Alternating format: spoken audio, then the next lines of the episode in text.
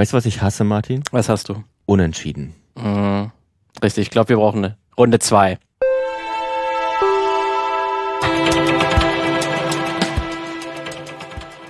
Und damit herzlich willkommen zu Runde 2. Round 2. Der Fight geht weiter. Der äh, Kampf des Jahrhunderts, Jahrtausends, keine Ahnung.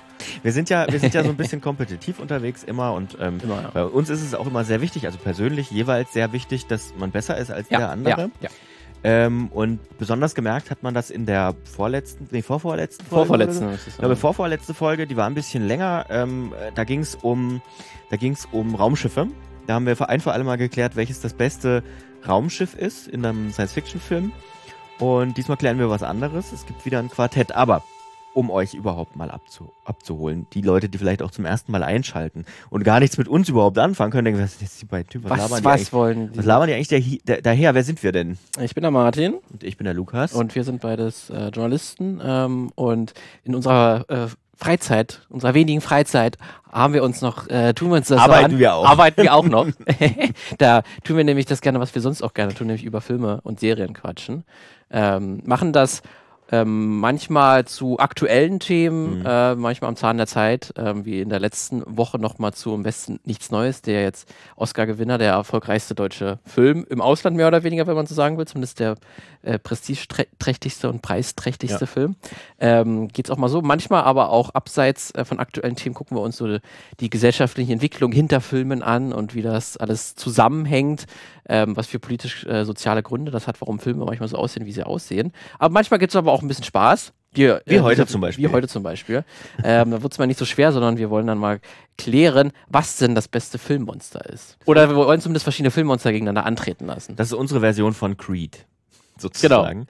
Ähm, und das machen wir jetzt einfach mal. Wir, wir, wir, wir vergleichen Filmmonster miteinander und das Mhm. machen wir nicht langweilig und zählen einfach auf, äh, welche Eigenschaft welches Filmmonster hat und äh, streiten dann darum, sondern wir spielen Quartett. Äh, jeder von uns hat sich vier Filmmonster rausgesucht, von denen er denkt, ja, die haben in irgendeiner Weise spezielles Potenzial, kann man sagen. Und wir haben Kategorien. Ja. Ähm, Kategorien uns überlegt.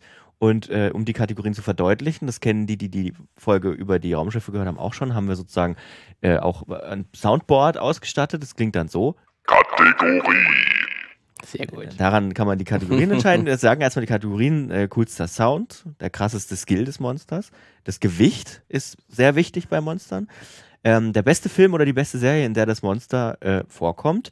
Die, seine dümmste Schwäche, wichtige Kategorie oder, oder wichtig zu wissen bei der Kategorie ist, ähm, es gewinnt das Monster mit der dümmsten Schwäche. Das heißt, man muss sozusagen sein eigenes Monster schlecht reden. Ja, eigentlich. genau, genau. Das Ja. ähm, macht es vielleicht ein bisschen spannender. Und das beste Design natürlich. Das gab es ja beim Raumschiff auch schon. Genau. Und anhand dessen werden wir dann jetzt sozusagen random unsere Karten ziehen.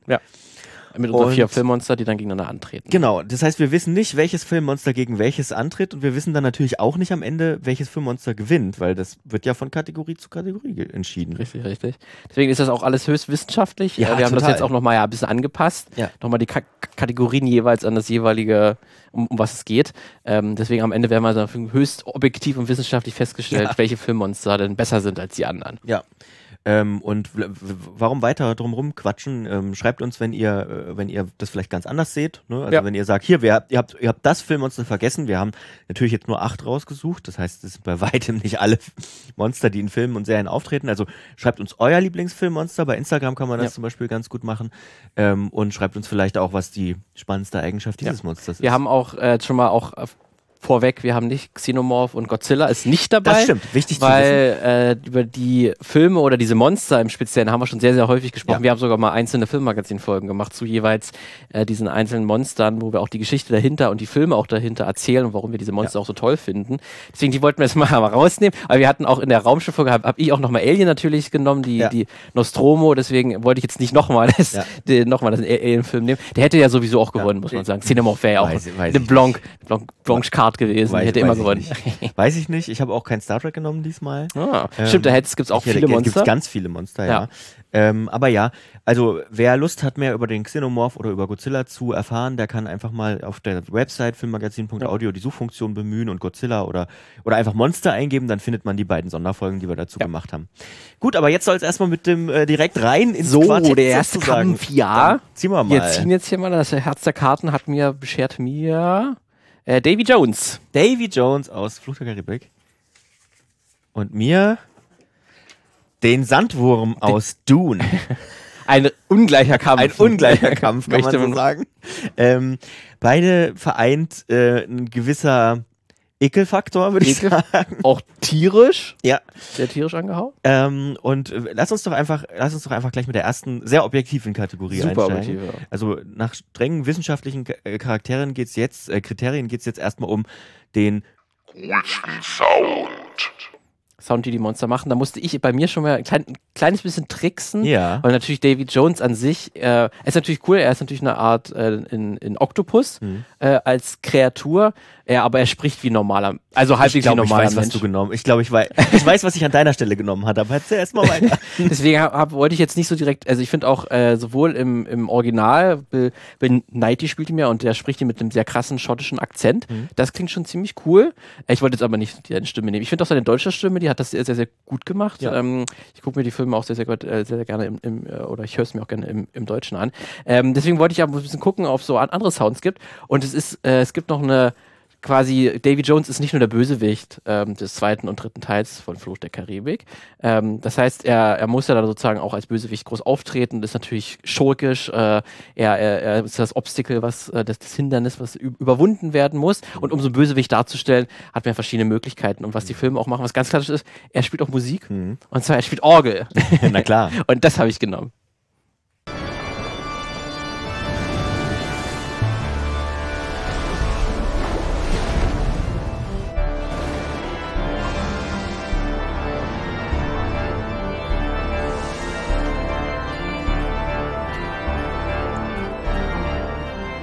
Wäre auch tatsächlich das gewesen, was ich genommen hätte. Sehr gut, ja. Ähm, Das geht dann auch ein bisschen im, im Laufe dieser Szene dann auch in den Soundtrack über, Ja. wo dann der Soundtrack Ja. auch die Orgelmusik übernimmt, also auch eine schöne. Und das ist hier auch die erste Szene, ähm, wo dann auch Will, Will Turner dann auf der, auf der Flying Dutchman dann äh, als Crewmitglied dabei ist und so das erste Mal auch diese, diese Flying Dutchman dann gezeigt wird, äh, wie dort diese Fischmenschen dort äh, in Segel hissen und unter welchen unmenschlichen äh, Bedingungen die dort arbeiten müssen. Und dazu Ja. halt diese Orgelmusik, das ist natürlich eine wunderbare Stimmung. und er spielt sie mit seinem Tentakelbart. Richtig, mit seinem Tentakelbart.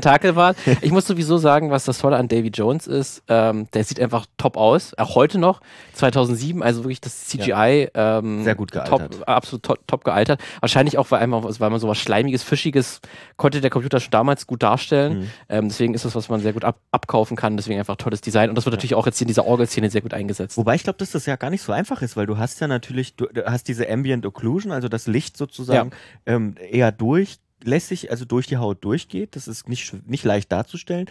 Und natürlich das glänzende Wasserdings, das ja tatsächlich jetzt Avatar erst sehr gut genäht Ja. hat. Und dafür, also ist sehr gut gealtert. Auch so die Bewegung, also das Motion Capture und so weiter, das, da sieht Davy Jones schon immer Ja, noch und dadurch aus. auch, sein Bart ist halt auch dieser Oktopus-Tentakel-Zeug, das halt, bewegt sich die ganze Zeit. Ja, ja, ja, ähm, ja. Und sehr, sehr aufwendig auf jeden Fall gewesen. Deswegen auf jeden Fall auch schon aus Designsicht. Genau, kommen wir später noch. Ja. Ähm, aber allein diese Orgelszene, wo er dann Charakter als erstes Mal auch groß eingeführt wird, wirklich Und, toll. und dieses, dieses, dieses äh, mysteriöser Kapitän von einem Schiff spielt Orgel, ähm, ist ja, also ich glaube, das geht ja zurück auf Jules Verne und 40.000 Meilen unter dem Mhm. Meer mit Captain Nemo, der, der ja auch Stimmt, ja. Ja, düster, der, der, seinen Charakter untermauert, indem ja er weil die Orgel einfach auch so ein Ja. Instrument ist, was irgendwie Genau. so immer ein bisschen, ko immer ein bisschen abseits. sakral und Ja, ja, ja.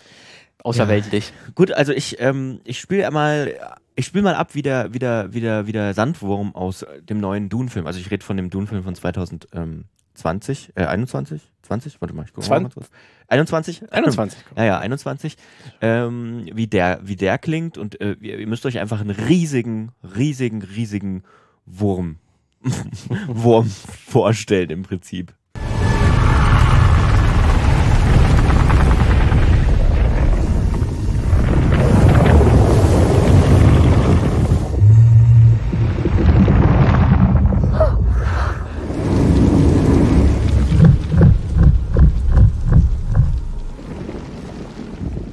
Taucht da quasi aus dem Sand auf. Also die Sandwürmer sind ja, also Dune ist ja ein Wüstenplanet und ähm, die, die, diese größten, gefährlichsten Monster, die dort leben, sind diese gigantischen ähm, Sandwürmer, die, die äh, 2000, bis zu 2700 Meter lang werden können, habe ich ähm, Ui. rausgefunden.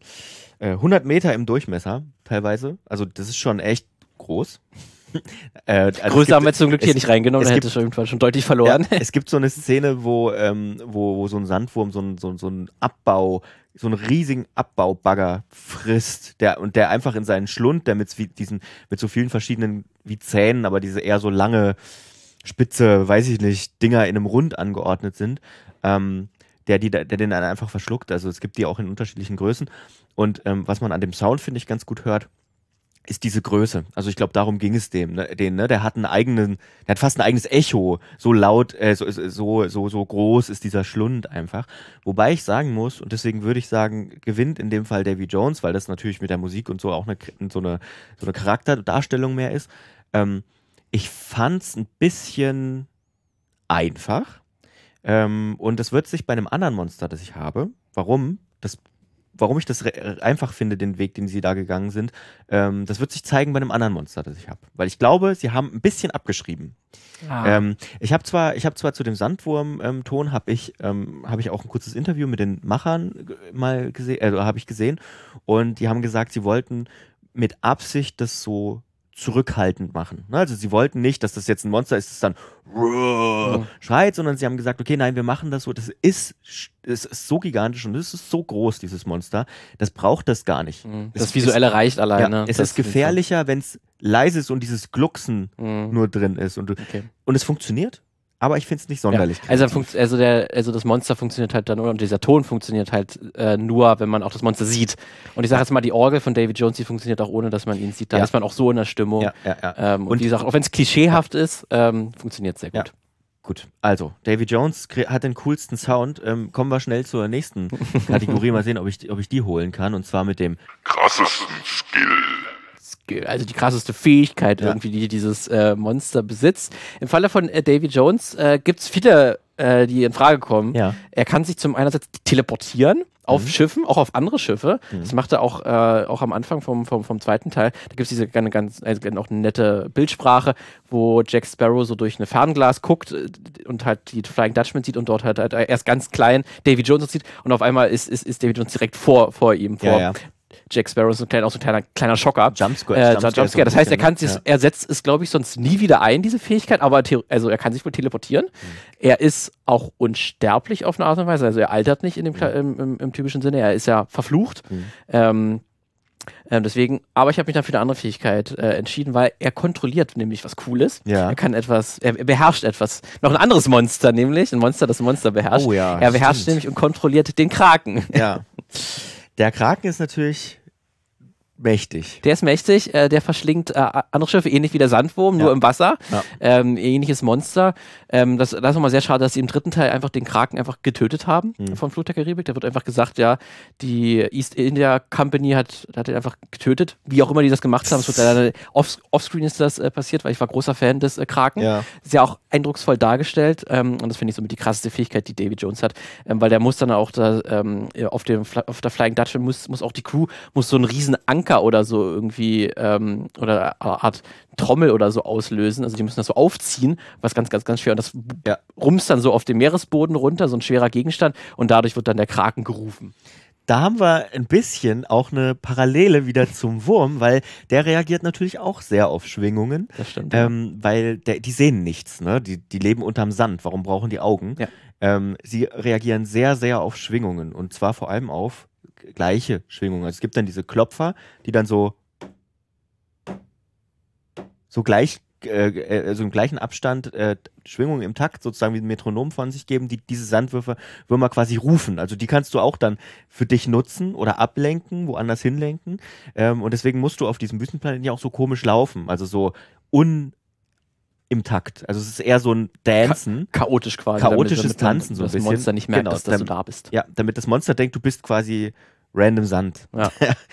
Aber ist- welche Fähigkeit hat denn das? die Fähigkeit, die ich, äh, die ich mir bei dem Wurm gesucht habe, ist tatsächlich eine, die ist gar nicht so, äh, gar nicht so eindrucksvoll, aber, ähm, aber eigentlich wichtig, weil die das ganze Universum ähm, äh, äh, bewegt im Prinzip. Und zwar ähm, entsteht durch sie das Spice.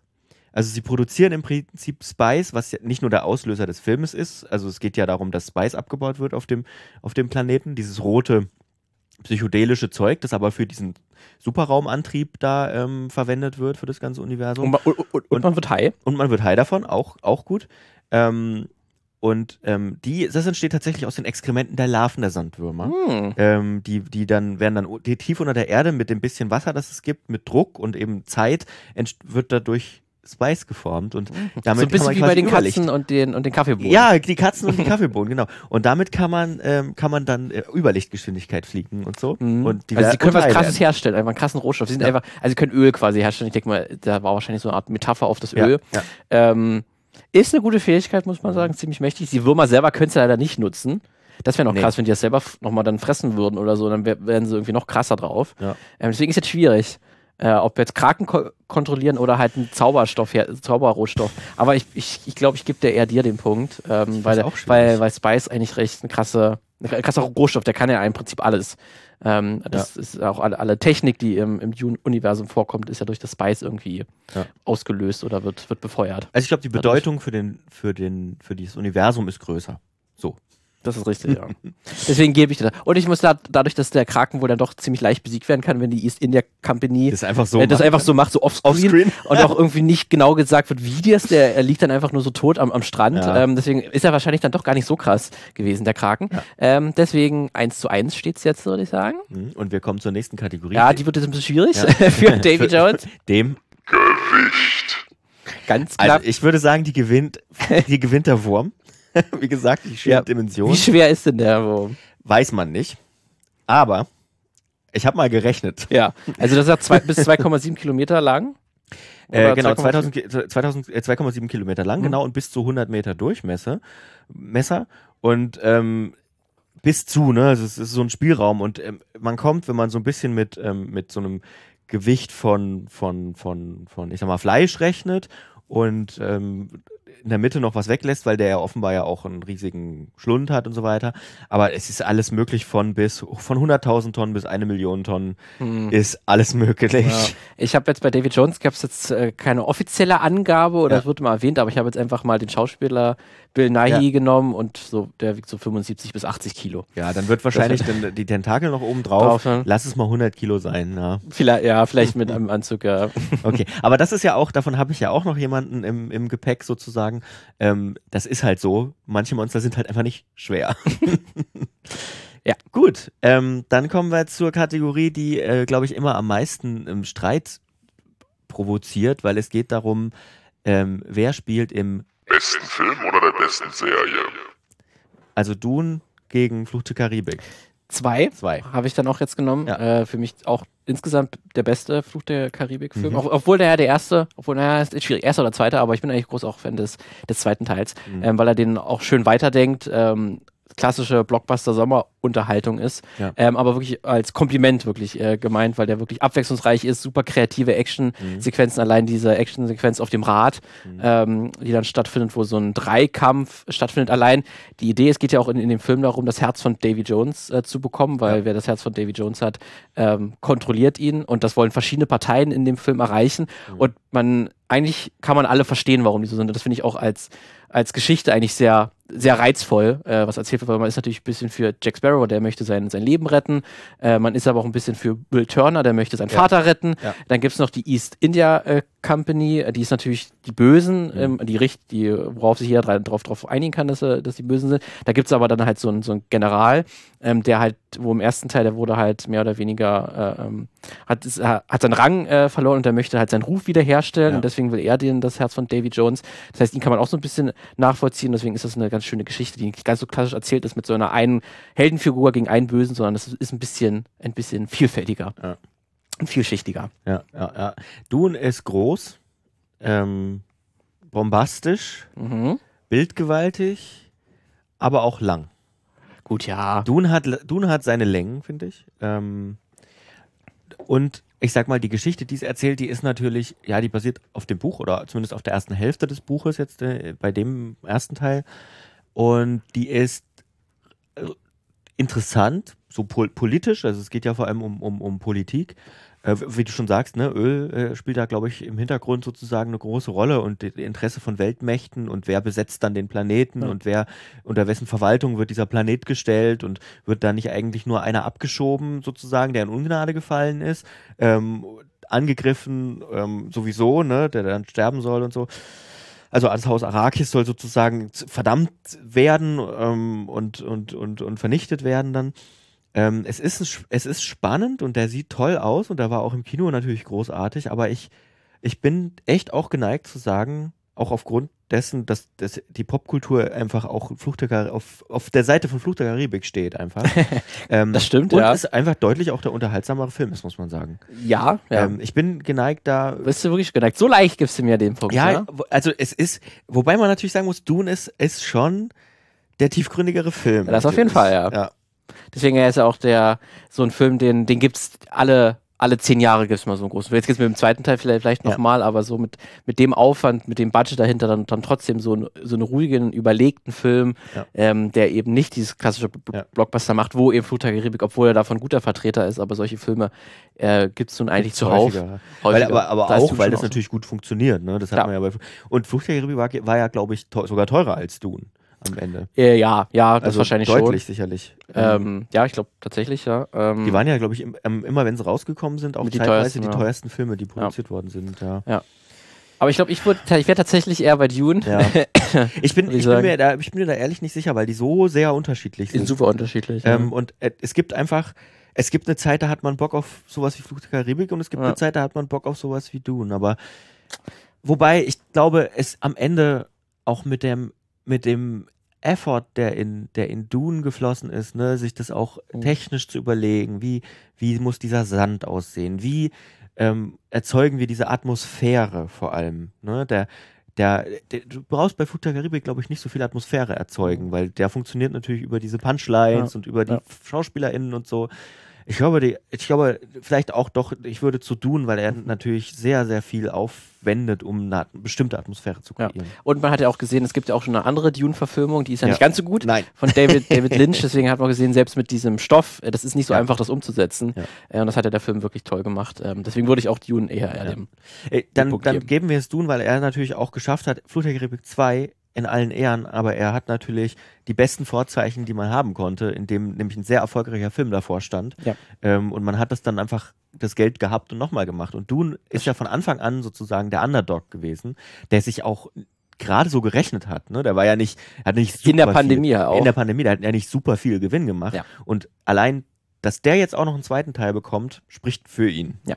So, okay. Gut, da steht 1, 1 zu 3 für den Sandwurm. Für den Sandwurm. Ähm, die, da kommen wir dann aber doch auch gleich wieder zur nächsten Kategorie. Vielleicht kann, da mal, kann man da ja noch was verwenden, äh, verändern. Und zwar bei der Dümmsten Schwäche.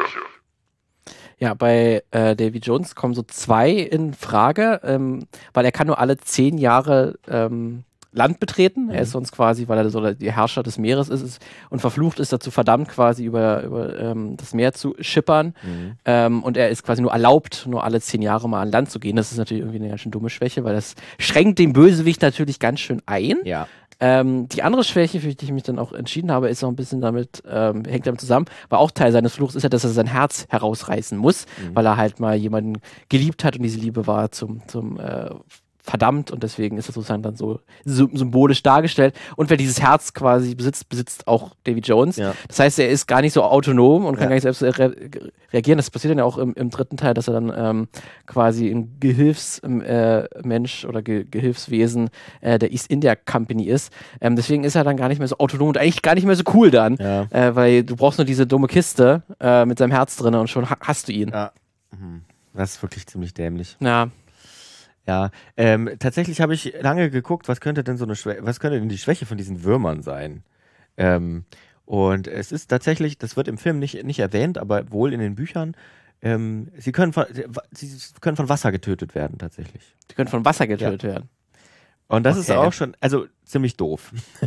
Aber ist es dann, wenn die das trinken, also dass die vertragen das, einfach? Habe ich nicht? so richtig rausgefunden, aber, Okay. es, aber sie können wohl von einer größeren Menge Wasser getötet werden. Gut, es sind natürlich auch Sandwürmer auf einem Sandplaneten, deswegen, dass die mit Wasser nicht ganz so viel anfangen Ja. können oder nicht so viel Wasser brauchen. Aber Okay. die, die Gefahr ist halt auch nicht so da. Die ist auch ne? nicht so Das da, ne? Bei Davy Jones muss man sagen, äh, das ist ist da. passiert schnell mal. Ja. Und im zweiten Teil wechselt auch alle fünf Minuten wechselt der, äh, das, auch das Herz den Besitzer. Ja. Ähm, und deswegen ist, da steht Davy Jones schon mal ein bisschen schlecht da.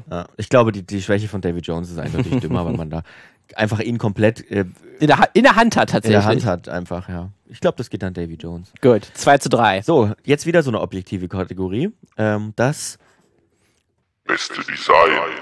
Design. tja, was ist das beste Design? Ähm, Tja, großer Wurm. großer Wurm Gegen, äh, Krakenmann. Krakenmann.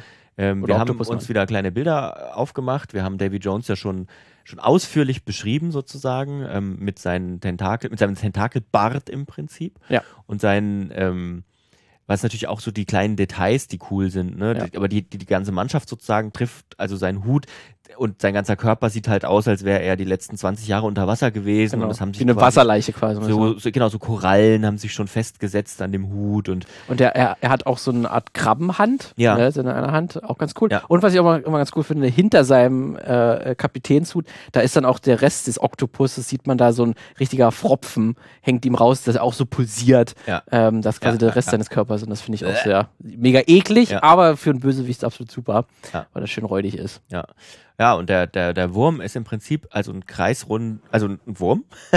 Also ein großer Anus mit im einem- Prinzip mit auch. Einem, ja, mit einem kreisrunden Loch vorne als Maul, in, an dem so Härchen als Zähne sind. Haare sind das, riesige, Ja. dicke Haare. Es sieht Ähm. beeindruckend auf jeden Fall aus, aber es ist natürlich, Wurm ist natürlich ist ein bisschen undankbar auch, weil wie willst, ist halt ein Wurm, ne? Wurm ist ein Wurm, ist ein Wurm Wurm. ist ein, ist ein Wurm. Ne? Ja, ich glaube, das geht an Davy, äh, an Davy Jones einfach, ja. Ah, da haben wir schon wieder aus. Unentschieden. Wobei ich, ja, das ist unentschieden schon wieder. Shit. Wobei ich muss sagen, also ich hätte damit auch ehrlich gesagt fast gerechnet, dass, ähm, dass ich mit dem Wurm beim Design jetzt nicht den, den allergrößten Hit lande, weißt du? Ja, kann ich verstehen. Da ist David Jones auch einfach ziemlich stark. Ja. Äh, muss man wirklich sagen. Ich hätte es auch gerne mal gesehen, wenn sie äh, nicht auf CGI zurückgegriffen hätten, sondern das wirklich mit einer mit Puppen oder irgendeiner Maske gemacht hätten. Dann wäre natürlich nicht ganz so dynamisch wahrscheinlich gewesen, aber wie das ausgesehen hätte, hätte man sich auch ganz gut trotzdem machen können. Ja. Ähm, aber schon tipptopp. Also auch, ich finde find auch so eine ga- ganze Mannschaft ist eigentlich wirklich ähm, ein Hinkocker. Ja. Ähm, weil die auch alle so eine Fischart äh, oder eine Meerestierart irgendwie darstellen. Ham Hammerhai oder, Ja. und so, ne? Das ist schon. Ja, ja, klar. Gut, geht, geht an, äh, an, an Davy Jones. Damit ähm, ist es ja unentschieden gut Mhm. in Kategorie 1. Dann ähm, würde ich sagen, müssen wir wieder ziehen. Round 2. Round Tour. Und zwar habe ich diesmal die Mutos aus Godzilla von 2014. Warte mal, das kann ich hier gerade gar nicht lesen. Was heißt. Äh, was? Das nochmal? das, das Ding. Ach, das das Ding. das Ding. Ah, ja. da ist das Ding. Gegen Muto. Die Mutos gegen das Ding. Das wird ein spannender Fight. Gut, vielleicht müssen wir erstmal kurz sagen, ähm, also die Mutos sind, ich habe geguckt, was es heißt und habe mir das aufgeschrieben. Ähm, und zwar Massive Unidentified Terrestrial Organism. Also Sehr gut. Auch eine Abkürzung ma gleich. massiver, ähm, unbekannter Bodenorganismus. ähm, relativ mittelcool nur. Aber, äh, Aber es, es sind quasi Kaijus. Also riesige, Ja. riesige Monster, äh, gegen die Godzilla kämpfen muss. In Godzilla 2014. So, das Ding ist eine sehr spannende Wahl. Habe ich mich sehr gefreut, dass du das genommen hast. ich ja. Ich wollte auch einen Klassiker Ja. natürlich äh, mit, mit, mit reinnehmen ähm, und auch einer meiner Lieblings-Horrorfilme, äh, wahrscheinlich auch von vielen Leuten. Es gibt kein, glaube ich, äh, kein, kein Ge Ge Geheimtipp, hat jeder schon mal irgendwie mitbekommen. Ähm, den Film von 1982. Ähm, auch ein Remake, aber ursprünglich. Ähm, und das äh, Ding hatte viele, viele coole Eigenschaften. Dazu kommen wir später Mhm. äh, noch. Ähm, aber wir können erstmal dann mit der ersten äh, Kategorie. Ich, mal, ich weiß nicht, ob ich noch groß erklären muss, wie das Monster, weil die meisten werden wahrscheinlich kennen und ich komme noch mit den Fähigkeiten auch nochmal genau, was es genau kann. Ja, aber erste Kategorie. Der Sound.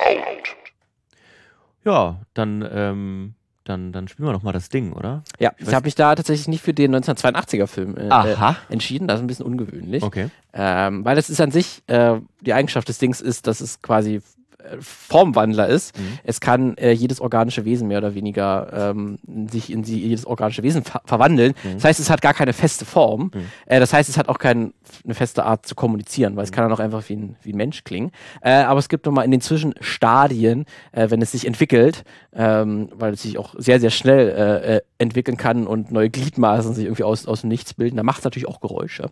Äh, und da gibt es eine Szene aus dem Prequel von 2011. Mhm. Ähm, da, weil der Film beginnt ja damit, ähm, oder man erfährt dann im Laufe, dass das Ding schon in der norwegischen äh, ähm, Forschungseinrichtung in, äh, in der Antarktis ähm, dort schon sein Unwesen getrieben hat und quasi schon das gesamte norwegische Team äh, vernichtet hat Mhm. und dann erst ein anderes Team dann diese, diese finden und dann geht erst der Film los und das Prequel erzählt dann halt die Geschichte dieses nor norwegischen Teams und da gibt es dann halt auch eine der ersten Szenen, wo das Ding richtig ausrastet in diesem Prequel äh, und sich quasi dann auch vor allen anderen entwickelt und Arme bildet und schon viele verschiedene Leute tötet, da macht es einen Schrei. Ähm, äh, aus ähm, ähm, hör, hört man dann und das habe ich mich mal entschieden, weil ich fand den sehr markerschütternd.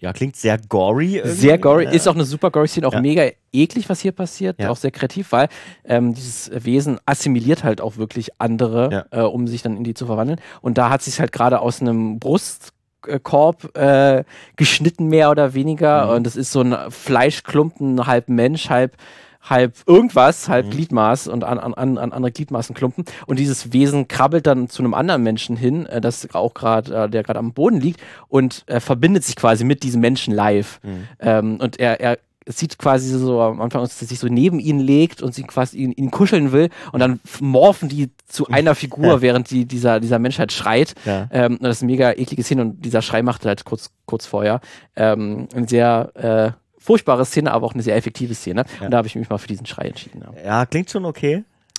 Aber. Aber du hast was und- Besseres, und ein ja. Grund, ein Grund, warum ich die Mutos gewählt Ja. habe, oder der Grund ist. Weil das, der ist ja von 2014, der Von Film. 2014, ja. genau. Ah, das ist Sound- Sounddesign technisch. Der- das ist eine Bank. ja, der Grund, ähm, warum ich mich auch für die Mutos entschieden habe, ist unter anderem der Sound, weil der ist sehr besonders und wir hören einfach mal kurz rein, wie die Mutos klingen.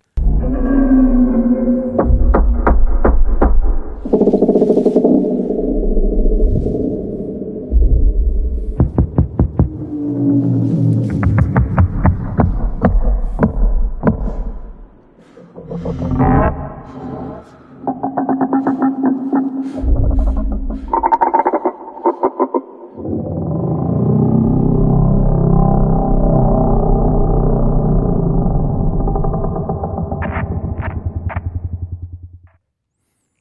wir, ähm, wir haben hier quasi ähm, eine Szene gehört, in der wir die, den, den, den glaube ich, den weiblichen Muto ähm, gar nicht so richtig sehen im Dunkeln auf einer Brücke, ähm, sondern er läuft einfach nur vorbei und man sieht ihn so ein bisschen, ähm, er, es gibt so leuchtende Parts, erzähle ich gleich noch, wenn wir beim Design sind, ähm, aber er läuft quasi im Nebel vorbei und man sieht ihn gar nicht, man hört nur das in der Schlucht. Und die sind ja riesig, also die ähm, sind, ähm, habe ich das aufgeschrieben? Nee, leider nicht. Aber die sind, glaube ich, die sind ein paar hundert Meter hoch. Und dieses Klacken fand ich so einprägsam, das habe ich vorher nicht mehr gehört. Und das ist ganz gut, dass jetzt schon die Mutos kommen, weil ich glaube, da hat du ein bisschen abgeschrieben. Das klang schon relativ familiar Mm, irgendwie. ja, ne? das ist schon sehr, sehr ähnlich. Ja. Und das Spannende daran, und deswegen fand ich diesen Sound so toll, und ähm, ich, hab- ich werde das auch mal verlinken unten in den, ähm, in den Shownotes, weil es gibt nämlich für äh, Godzilla, The Sound of Godzilla, gibt es ein Making-of für den Sound ähm, von soundworkscollection.com. Da geht es viel um Tongestaltung im Film und so. Kann man sich mal angucken, ist sehr spannend, geht, glaube ich, eine Stunde oder so.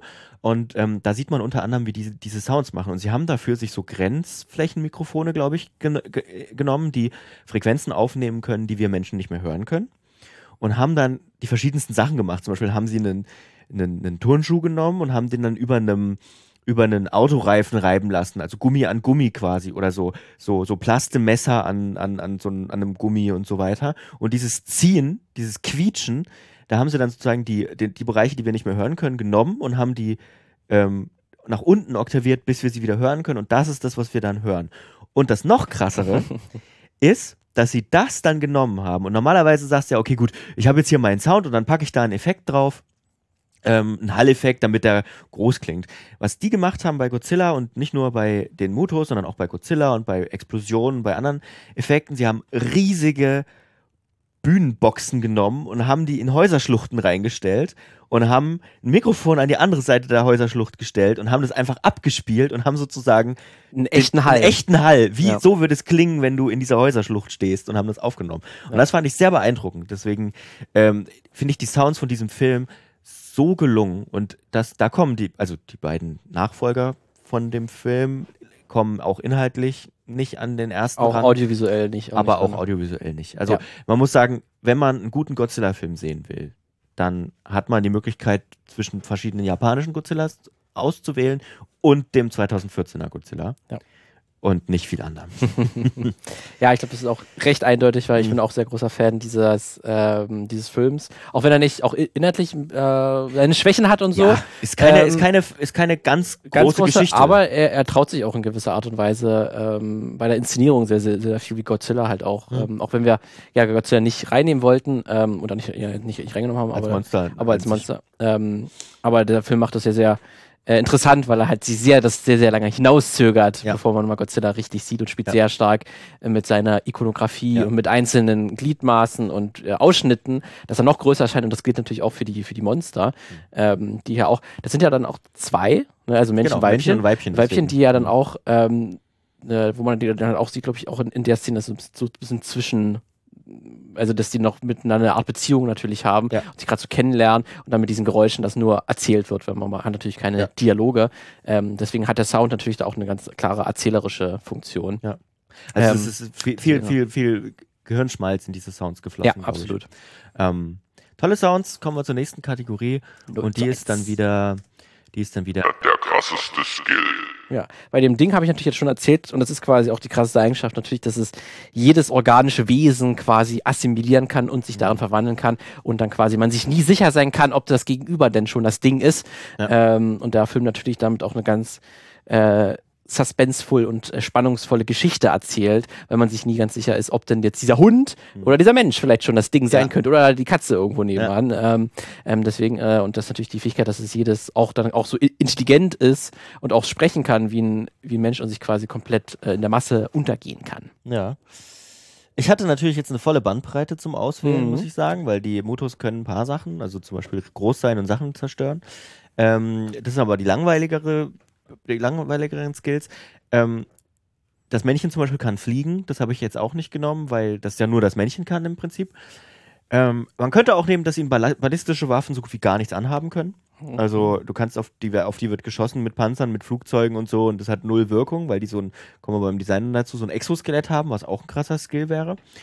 Aber ich fand zwei Sachen ganz cool und ich bin mir nicht sicher, welcher davon stärker ist. Aber einmal können sie einen EMP ähm, abfeuern sozusagen, also einen ele- elektromagnetischen Puls, der, der ähm, Platinen und elektrische Bauteile und so röstet. Äh, das heißt, im, in der Umgebung fällt jeglicher Strom und jegliche digitale irgendwas aus. Das können sie und sie können, äh, und das ist sozusagen ihre Energiequelle, äh, sie können atomare Strahlung absorbieren. Und äh, der männliche Muto schenkt ja dann quasi auch dem weiblichen Muto einen, äh, als Hochzeitsgeschenk im Prinzip so einen Atomsprengkopf, den er irgendwo auf seinem Weg mitgenommen hat. auch ganz süß eigentlich. Super süß, ja. Und äh, das, das, äh, jetzt überlege ich gerade, doch, das Männchen ist ja am Anfang auch sozusagen, äh, geht ja der Film auch los mit diesem Unfall in diesem japanischen Atomkraftwerk. Ähm, das so ein bisschen an Fukushima erinnert, aber äh, wo dann sozusagen festgestellt wird, 20 Jahre später, hey, hier ist ja gar keine atomare Strahlung, warum eigentlich nicht? Äh, und dann stellt sich raus, okay, Monarch, also diese große Organisation, wusste das schon lange und auf diesem Re- Reaktor, den es da gab, liegt sozusagen der Kokon des männlichen Mutos und Ja. absorbiert die Strahlung. Hat sich davon ernährt. Genau, und Ja. entpuppt im Prinzip. Also ich finde, das Absorbieren von, von, von, von, von radioaktiver Strahlung ist schon eine coole, Ist eine coole Eigenschaft. eine coole ja. Eigenschaft. Ist Und auch die EMPs, das hat ja auch miteinander zu tun, so ein bisschen. Mhm, dadurch, ja. Ja, ja, ja. Aber weiß nicht. ich sag mal, du hast natürlich, das Ding halt ist natürlich, ähm, das, das, das, weißt du, das kann sich einfach perfekt verstecken. Ja. Weißt du, du bist dir nie sicher, wo es ist und kann, kannst, je- kannst dir sicher sein, dass es tot ist. Ja. Weißt du, es steckt vielleicht wieder schon in, in, in einem anderen Menschen oder ein anderes Wesen. Ist natürlich auf der menschlichen Ebene Mhm, auch sehr beeindruckend, Ja. aber nützt dir beim Motor halt auch nichts mehr, ne? Also, Ja, wieso? Er, es könnte sich theoretisch auch in ein anderes Muto verwandeln. Weißt du, weiß man das? Ist das sicher? Das ist schon, schon sicher. Ich würde jetzt schon sagen, was uns die Filme erzählen, dass es eigentlich da jetzt Hm. keine Obergrenze gibt. Okay. Kann sich ähnlich in alles. Deswegen, es könnte eigentlich noch ein Muto Ein assimilieren. Moto-Ding. Mhm. Na gut, okay. Ich, ich bin bereit, äh, den, den Punkt dem Ding zu geben, ähm, weil es natürlich auch für einige Plot-Momente sorgt, ähm, die, die, die, die sehr spannend sind, sag Ja. ich mal. Gut, dann nächste Kategorie. Das Gewicht. Ja, weiß ich nicht. Ist schwierig, ja. Also ich weiß, Also, wie, viele, wie, viel, ja. wie, wie viel die Motos wiegen, das habe ich rausgefunden. Und das zwar? Ist relativ, äh, das ist relativ gut dokumentiert.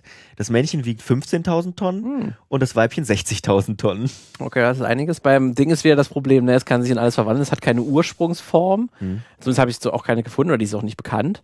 Ähm, deswegen, was jetzt seine Ur sein Ursprungsgewicht wäre oder wie es dann überhaupt aussieht. Deswegen ist sein Gewicht variabel. Ne? Es Ja, kann aber, aber wir, reden 60.000 ja jetzt, wir reden ja nicht von Möglichkeiten, sondern wir reden davon, wie es ja, im Film im, im Film ist wird. es natürlich. Was äh, ist die schwerste Form, die, in der ja, das Ding auftritt? Ja, wahrscheinlich dann auch so 100 Kilo oder so. 60.000 Tonnen? bin Ich mir glaube nicht. Ja, das, das ist korrekt.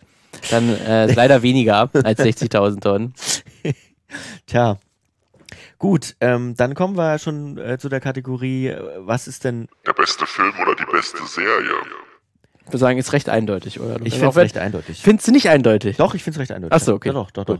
Also ich finde, das Ding ist, Ist beste- äh, beste Film. 1984, was? 82. 82 ist auf jeden Fall ein großartiger Film. Also der ist einfach, der, der ist auch so gut gealtert. Ja. Der sieht mit dem Stop-Motion, der Stop-Motion-Technologie, das sieht noch so gut aus. Ähm, der macht richtig Spaß. Oder auch tricktechnisch ist nicht nur Ja. Stop-Motion, wo man Ja. wirklich auch Mechaniken gebaut hat, um dieses Wesen darzustellen. auch erzählmäßig, ne? Erzähl- Und du hast es, also du hast es schon kurz angesprochen, Godzilla ist auf, auf bestimmte, auf viele Weisen, vor allem auch auf technische Weisen und so, interessant und ein guter Film. Ähm, aber die Geschichte ist wieder dieses typische White Male Savior Soldaten. Ja. Äh, eigentlich schade, ähm, dass der Film sich halt darauf konzentriert, dann äh, einen Soldaten in die Hauptrolle äh, zu stecken, Ja. weil das, was sich der Film halt traut, mit, mit Godzilla zu machen, ihn halt Mhm. zu verstecken, äh, absichtlich den Höhepunkt hinauszuzögern, diesen Mut hätte ich mir auch auf der menschlichen, erzählerischen Ja. Ebene gewünscht, dass man dort vielleicht eine spannende Ge- äh, Geschichte erzählt, aber das ist ziemlich klassisch. Ja. Ähm, da traut sich dann das so wirklich der Film nichts. Ähm, Also man kann, man kann mit äh, Godzilla 2014 viel Spaß haben und Ja. einen unterhaltsamen Monsterfilm sehen, der gut inszeniert ist. Ja. Ähm, wenn man aber ein bisschen, wenn man aber ein bisschen ähm, denken will, dann ähm, sollte man sich wahrscheinlich den Godzilla von 2000, was war es, 17, 18, 19? den äh, 20? King of Monsters oder? Nee, nee, nee, Den, den- ach so, den- ach den den, japanischen. den Shinji. äh, Äh, Shin, Shin Go- Goshida, genau, Goshida. sollte man sich angucken. Ja, der ist, Ähm, glaube ich, so ja, 2017, 18. Der ist, nee, warte, haben wir den nicht während Corona erst geguckt? Nee, aber da war, da war das aber schon, War schon, schon draußen, draußen. Ja, egal, auf jeden Fall den. Es kommt ja jetzt wieder einer, Ende des Jahres, Ja. äh, ein japanischer Godzilla, aber den Vorgänger sozusagen. Ja. Den sollte man sich dann auf jeden Fall mal zu Gemüte führen. Ähm, ist ganz anders. Ganz, ganz, ganz, Ganz anders. anders, ja. Der ist dann auch auf der menschlichen, erzählerischen Ebene deutlich Äh, spannender. Erzähle ich aber auch alles in der Godzilla-Folge. ja. Haben wir auch schon eine Haben Folge. wir dazu. alle, ja, genau. Gut, dann steht es 2 zu 2, wieder unentschieden. Es ist ja immer alles. Ja, aber wir haben ja noch zwei Kategorien. wir haben noch zwei gedreht. Unter anderem, Die dümmste Schwäche. So, das ist bei das Ding auch recht einfach, weil es hat im Prinzip eine große Schwäche. Mhm. Ein, ein äh, die, mit wem man es immer auch besiegt wird, das ist dann der Flammenwerfer Mhm. äh, und Hitze generell. Es gibt ja auch die eine Szene, wo dann äh, ermittelt wird, oder da wird eine Bluttest gemacht, ähm, welches denn der, der Anwesenden das Ding ist. Mhm. Ähm, und das wird dann so gemacht, dass dann ein heißer Draht dann auf das Blut äh, gelegt wird und das, äh, es springt dann direkt weg, ja, ähm, diese, äh, diese Blutprobe, weil die dann irgendwie auch direkt lebt. Ähm, und das ist quasi die große Schwäche des Dings, ist halt Feuer und Hitze. ja. Ist nicht so spannend, Äh, aber es ist natürlich effektiv, weil Feuer, Hitze liegt schon überall rum und es Ja. hat Menschen haben relativ leicht Zugang zu, Ja. zu Feuer und Hitze, deswegen kann es auch relativ leicht besiegt, dann besiegt werden, wenn man weiß, wo es ist. Ja. Ja, ähm, die Motors haben, haben nicht so richtige Schwächen. Also sie, sie sind ja. Ähm, es, es gibt, glaube ich, so einen kleinen Streit, habe ich gelesen, ob sie wirklich zu den, ähm, zu den Alpha-Prädatoren gehören. Ähm, oder ob nur diese Königin, die dann im, weiß nicht, zweiten Teil, glaube ich, auftaucht, also die King-Moto irgendwie, äh, oder Queen-Moto vielmehr, ähm, ähm, die, die, die, ob die dann zu den Alpha-Prädatoren gehört, aber das sind in dem Film erstmal ganz normale Monster, sag ich mal. Ähm, deswegen gefällt mir der Film auch noch ganz gut, weil er nicht dieses Monster-Universe aufmacht, das dann ähm, Kong noch nicht, aber der nach, also äh, Godzilla vs. Kong und, und Godzilla King of Monsters aufmachen will, die beide schrecklich sind. Ähm, ja, ich habe genommen, äh, das Eier in eine Stadt reinlegen war ziemlich dumm. Das war großer Blödsinn. Also, Mhm. da haben sie auch wieder Feuer. Sie haben ja dann quasi einen, einen, einen, einen Laster, also einen, einen Benzinlaster genommen und dort reingefahren, angezündet und dann sind die ganzen, ist der ganze Nachwuchs abgefackelt. Das fand die Mutter auch nicht so schön. Mhm, verständlich. Ähm, verständlich. Ja, ja. ja, aber also- irgendwo muss, müssen die Eier ja hin. Ne? ja, klar. Aber sie haben, sie haben nicht so richtig eine Schwäche. Ja. Also, äh, ich meine, deswegen konnte nur Godzilla sie besiegen. Ich meine, literally wäre die, ist die Alternative gewesen, wir sprengen die mit einer Atombombe in die Luft, weil darum geht's ja im Prinzip. Wenn, wenn, wenn, wenn Godzilla den nicht besiegen kann, dann, dann müssen wir die, müssen wir eine Atombombe auf, was war denn das? Los Angeles le- ja, werfen. aber hätte das überhaupt funktioniert, weil die können ja relative Strahlung. Ja, wobei die Strahlung, glaube ich, bei so einer, bei so einer, bei so einer ähm, Wasserstoffbombe nicht, nicht das ist, was Ja, klar, am, am du- Anfang tötet, sozusagen. das ist dann, glaube Ja. ich, erstmal der. Aber es ist natürlich, aber so richtige Schwäche hat ja dann das Monster eben nicht. Dann hat es natürlich hier in der Kategorie schlecht was zu sagen. Ja, oder? hat das Ding eigentlich gewonnen. Hat das weil- Ding schon ja, gewonnen, ja. Ja, ja, ja, kann man so sagen, weil, ja, keine Schwäche. Gut, dann, äh, Einfach zu krass. dann, zu krass. dann, dann kommen wir jetzt zum, Design. Ist auch schwierig, auch wieder, ne, das, ja das Problem beim, beim Ding ist natürlich variabel. Es geht Transmorph. Transmorph, Ja. ein transmorphes Wesen. Ich habe mich dann, äh, was ich genommen habe, dann seine Endform mehr oder weniger, wo es dann auch wieder so, so ein, im, im 1982er Film dann zu einem Fleischklumpen mutiert, wo verschiedene ein Hund dabei ist, aber auch verschiedene Menschen, Körper, Gesichter, Gliedmaßen und einfach ein riesiger Fleischklops sich gebildet hat. Das habe ich mal als Design genommen. Aber man könnte natürlich ganz, ganz viele Dinge. Die mit berühmteste Szene ist natürlich, ähm, wo sich der Brustkorb öffnet von einem Ja.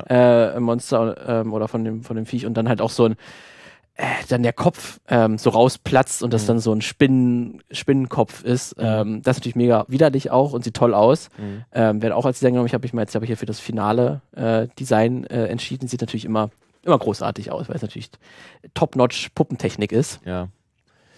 Es sieht gut aus, ja, auf jeden Fall, aber es ist auch ähm, nicht sonderlich einfallsreich. Das findest du nicht einfallsreich. Ja, Ja, weiß ich nicht. Es ist halt es ist ja nicht mehr so, weil das natürlich nur- es ist nur jeder damit Ekel verbindet. innereienmäßig. Ne? Ja. Ja, die Mutus, äh, die sehen natürlich auch cool aus. Die Mutos sind cool. Wie gesagt, ich hatte vorhin schon kurz das Exoskelett an, an, angesprochen. Ähm, sie sind beide natürlich sehr unterschiedlich. Also Ja. beide, was beide gemeinsam haben, man, da, und daran sieht man auch, also männlich und weiblich, man sieht dann daran auch, dass sie zu einer Spezies gehören. Es, die haben quasi so ein, so ein, ähm, so langgezogene eine Köpfe mit so hakenartigen Kiefer, außenliegenden Kiefern im, Ja. im, im Prinzip ähm, vor den Zähnen und so langen, also rot leuchtenden Augen. Das Weibchen ist viel, viel größer als das Männchen, hat sechs, sechs riesige Gliedmaßen ähm, und eben dieses Exoskelett, also so eine Panzerhaut über der, über der Haut. Und das Männchen hat sozusagen am Kopf direkt Flügel, hat ein bisschen was von einer, von einer Motte, wo, wo, weil ich, wo, wo ich dann dachte, als ich den Film gesehen habe, ist das jetzt Mothra sozusagen, aber Mothra gibt es ja dann auch nochmal ähm, in dem Universum. Also, die sehen schon cool aus. Ja. Das ist schon, die sind schon Aber die Und- fast, naja, durch dieses Exoskelett, ich fand immer, dass die im Film ähm, dann fast so ein, äh, äh, so ein Technikaspekt irgendwie so ein bisschen haben. Die wirken auch so ein bisschen, als könnten sie aus dem, aus dem Apple-Werk gelaufen sein, Was? weißt du, weil die so slick sind. Hä? Ähm, deswegen fand ich die immer nicht, nicht so monstermäßig, weil die sahen mit ihrem Exoskelett irgendwie so, als hätten sie wirklich eine Rüstung an oder so. Weil es so glatt war. Weil es so glatt war, ja, das wirkte so. Aber Das fand ich schon eigentlich auch ganz cool. Und also, was ich gelesen habe jetzt ähm, vorher, war, dass wohl bis kurz vor Ende ähm, das finale Design nicht feststand. Ähm, weil sie haben ganz andere, sie haben verschiedene Versionen ausprobiert und äh, auch das, auch diese sieht man ja im Film lange nicht. Also man ist ja dann wirklich erst in der Mitte des Films dann sozusagen, wenn die Schlacht beginnt, sieht man ja die Monster dann erstmal so richtig. So, man sieht zwar auf Hawaii schon mal ganz kurz. Das, also ich finde die cool. Ja, die sind also auf jeden Fall cool. Aber ich weiß halt nicht gegen das Ding, ne? Es hat natürlich, es hat, wenn du auch noch die anderen die Formen dir anschaust. Ähm, Ach, ich weiß nicht, aber das ist hat man so oft schon gesehen. Dieses, ja, dadurch, natürlich, weil der Film so Inside, einflussreich ist. Inside Out, Inside Ja. Out Ding. Findest du jetzt nicht so kreativ, ja, das Design? Weil du musst Ja, doch, natürlich, ist schon, ist, natürlich ist es kreativ, zweifellos, ne, aber, aber ja, ich habe mich vielleicht auch, man hat es seitdem zu oft gesehen. Ja, das stimmt natürlich, weil er so ein einflussreicher Film ist. Und Ja. wenn du irgendwie so ein äh, transmorphes Wesen darstellen möchtest, äh, was äh, Ja. äh, organisches Wesen assimiliert, dann bist du sofort bei dem Wesen und Ich- du kommst irgendwie darum nicht drum herum. ich habe halt, ich habe halt auch so ein Herz für Kaijus, muss ich sagen, Mhm. so ein bisschen. Ich habe und Herz für, für, für Puppen. Und ich finde ich find zum Beispiel, dass ähm, den großen Vorteil, den für mich die Mutos in, in Godzilla haben, die ich zum Beispiel im Vergleich mit den Ja. Kaijus bei, bei, ähm, bei Pacific Rim, ich hatte erst von Mhm. Pacific Rim dieses Haupt-Kaiju-Ding, aber die sind mir alle zu, weiß ich nicht, die haben sowas, oh ja, wir mussten jetzt ein Monster designen. Ähm, da ist das Monster. Und bei den Mutos ist es eben so, es wirkt so, als wären das, als wäre das eine echte Spezies, finde ich, die, die, die so existieren könnte, weißt du? Mhm. Irgendwie. Puh, also ich glaube, wir kommen hier auf keinen grünen Zweig. Miteinander.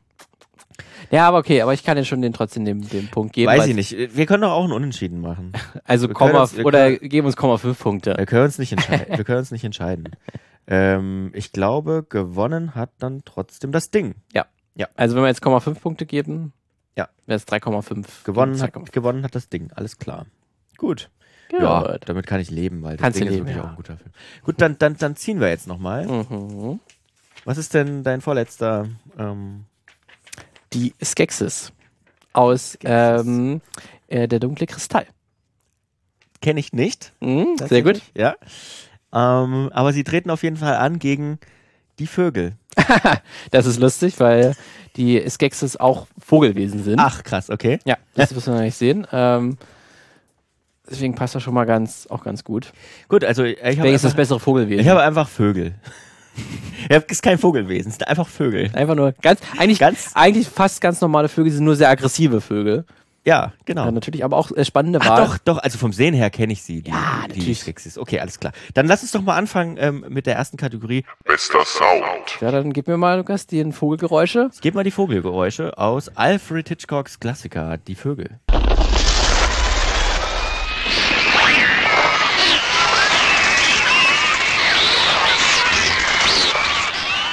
Wir haben ja noch so ein paar schreiende Kinder dazwischen tatsächlich, ähm, die gerade von den Vögeln angegriffen und zerhackt werden.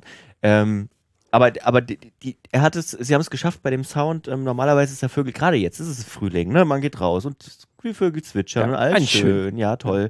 Auch auch so auch so Krähen zum Beispiel ähm, klingen auch im Schwarm manchmal ganz cool und aber die haben es geschafft, dieses Kreischen so absolut, ich weiß auch nicht, wie sie es gemacht haben, ob sie echte Vögel aufgenommen haben. Ähm, sie haben es einfach bedrohlich wirken lassen. Das haben Ja. sie, glaube ich, ganz gut hingekriegt. Das auf jeden Fall. Es klingt auf jeden Fall auch verstört irgendwie. Das sind Ja. nicht mehr, das sind noch Vögel, aber nicht mehr die, die wir Nicht kennen. mehr die Guten. Also Nicht man, mehr die wei- Guten. man merkt schon, man Ja. merkt schon, die klingen pisst. Die klingen pisst. Was ist denn deine Theorie, warum die überhaupt angreifen? Weil das erfährt man ja im Film ja Das auch erfährt man nicht. Ja, Ähm, was ist ich, deine ich, ich glaube, es ist einfach so dieses, es ist, glaube ich, das klassische Narrativ, die Menschen sind der Intruder in die Mhm. Natur.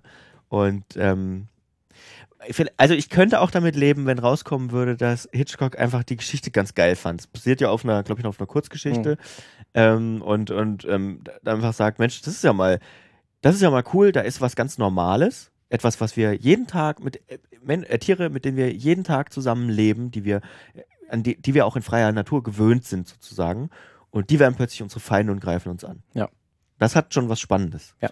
Das ist dann auch äh, so die Eindringlinge, äh, die die Menschen dann sind, deswegen, deswegen vielleicht an die Vögel angegriffen haben. Das Mhm. passt dann auch ganz gut zu den Skeksis, äh, weil die sind auch Eindring Eindringlinge. Mhm. Äh, die sind nämlich auf, ähm, das sind so, mh, ist je nach, also es gibt einen Film und eine Serie Ja. ähm, dazu zum dunklen äh, Kristall und das, äh, wie viele es genau sind, variiert auch. Also es waren 16 ursprünglich, äh, aber in der Serie äh, werden dann nur noch von 10 äh, gesprochen, aber so ungefähr in dem Rahmen bewegen wir uns. Ähm, haben, die, haben diese Vogel-Reptilienwesen ähm, sind eingedrungen auf den oder haben einen, Planeten übernommen, den Planeten Thra. Äh, und das ist so ein typischer Fantasy-Planet, wo halt auch, ähm, wo dann halt die Gelflinge heißen. Das ist eigentlich die, das, die ähm, intelligente Rasse dort gewesen. Ähm, das sind halt so quasi Hobbits gewesen, kann man sich so vorstellen, die auch so in, in Höhlen leben teilweise, Mhm. äh, die so 50 Zentimeter äh, hoch sind. Äh, und da kommen halt diese Reptilienwesen aus, aus irgendeinem anderen Planeten. Man weiß auch nicht ganz genau, woher die genau, genau kommen und äh, übernehmen halt diesen gesamten Planeten und dann halt auch den dunklen oder den Kristall, ähm, der dann un unter ihrem Einfluss zum dunklen Kristall wird. Ähm, Und ich habe mich dann entschieden, weil es natürlich jetzt verschiedene, es sind insgesamt in der Serie dann zehn äh, Skeksis, die hier gezeigt werden. Ich habe mich mal dann für den einen der Haupt-Skeksis äh, entschieden, die mit auch am meisten äh, gezeigt werden. Das ist nämlich der, der Chamberlain, mhm. der äh, Gehilfe des Imperators. Äh, die sind alle auch so nach römischen äh, ähm, Vorbild gestaltet oder auch diese Gesellschaft, die dieses Gexes aufgebaut haben, ist so ein bisschen nach römischem Vorbild gemacht. Also es gibt halt einen Imperator oder einen Kaiser äh, und der Chamberlain ist halt seine, seine rechte Hand. Er und er ist halt so, die anderen Skexes sind halt häufig sind sehr gewalttätig, die dann halt mit roher Gewalt herrschen und er ist halt der, der, der, ähm, der Teufel auf der, auf der Schulter, der dann mhm. halt versucht mit Worten dich zu überlisten. Mhm. Äh, und der hat eine sehr besondere Eigenschaft. Ähm, der wird hier im, in der Serie von Simon Peck äh, gesprochen. Ah. Ähm, und äh, der hat dann so eine, eine bestimmte Art zu sprechen, ähm, die auch sehr erkennungswürdig ist. Und sofort, wenn man diesen Ton hört, dann weiß man, ah, der, der Chamberlain ist im, ist im Raum. Und den habe ich jetzt hier mal eine kleine, ein kleines Best-of seiner, seiner Töne und seiner Sprechart gezeigt.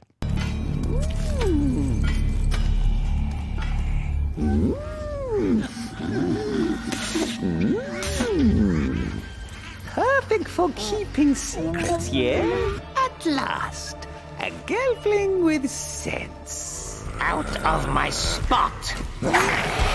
Such prey would make quite a trophy. Yeah. Patience. Ah.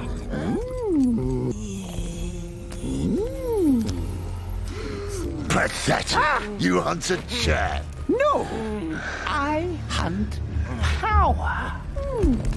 Man kann sich auf jeden Fall, man kann sich gut vorstellen, ähm, wie, diese, wie diese Figur aussieht auch. Ja. Ähm, Simon Peck natürlich auch ein großartiger Ko Ko Komiker, Comedian, ähm, der auch ein toller Drehbuchautor ist. Also der, der, äh, der spielt ja den Scotty bei, bei, bei den neuen Star Trek-Verfilmungen und hat auch die Teil 2 und 3, glaube ich, geschrieben mit, das Drehbuch. Mhm. Und da, da hört man das auch so, also dieses Schelmische, so ja. ein bisschen. Und das hat er natürlich in der Stimme einfach. Ja, deswegen passt das auch super. Also in, ja. in dem äh, Film, wo die das erste Mal die Skeksis vorkommen, der ist aus den 80er Jahren, deswegen der, der Sprecher, der, der lebt auch, glaube ich, nicht mehr. Deswegen hat es dann für die Serie, für die Netflix-Serie, mhm. ähm, die dann die Vorgeschichte des Films erzählt, dann äh, halt äh, neue Darsteller genommen und mit Simon Peck wirklich auch, wenn man sich die auch beide anhört, die finden fast, also Simon Peck hat eins zu eins fast klingt ja wie der Originalsprecher. Ähm, denn der hat dieses und da diese extrem hohe Stimme äh, kriegt er schon sehr gut hin und das ist dann halt direkt, äh, weiß man direkt, wie diese Figur funktioniert. Ja, ja, ja.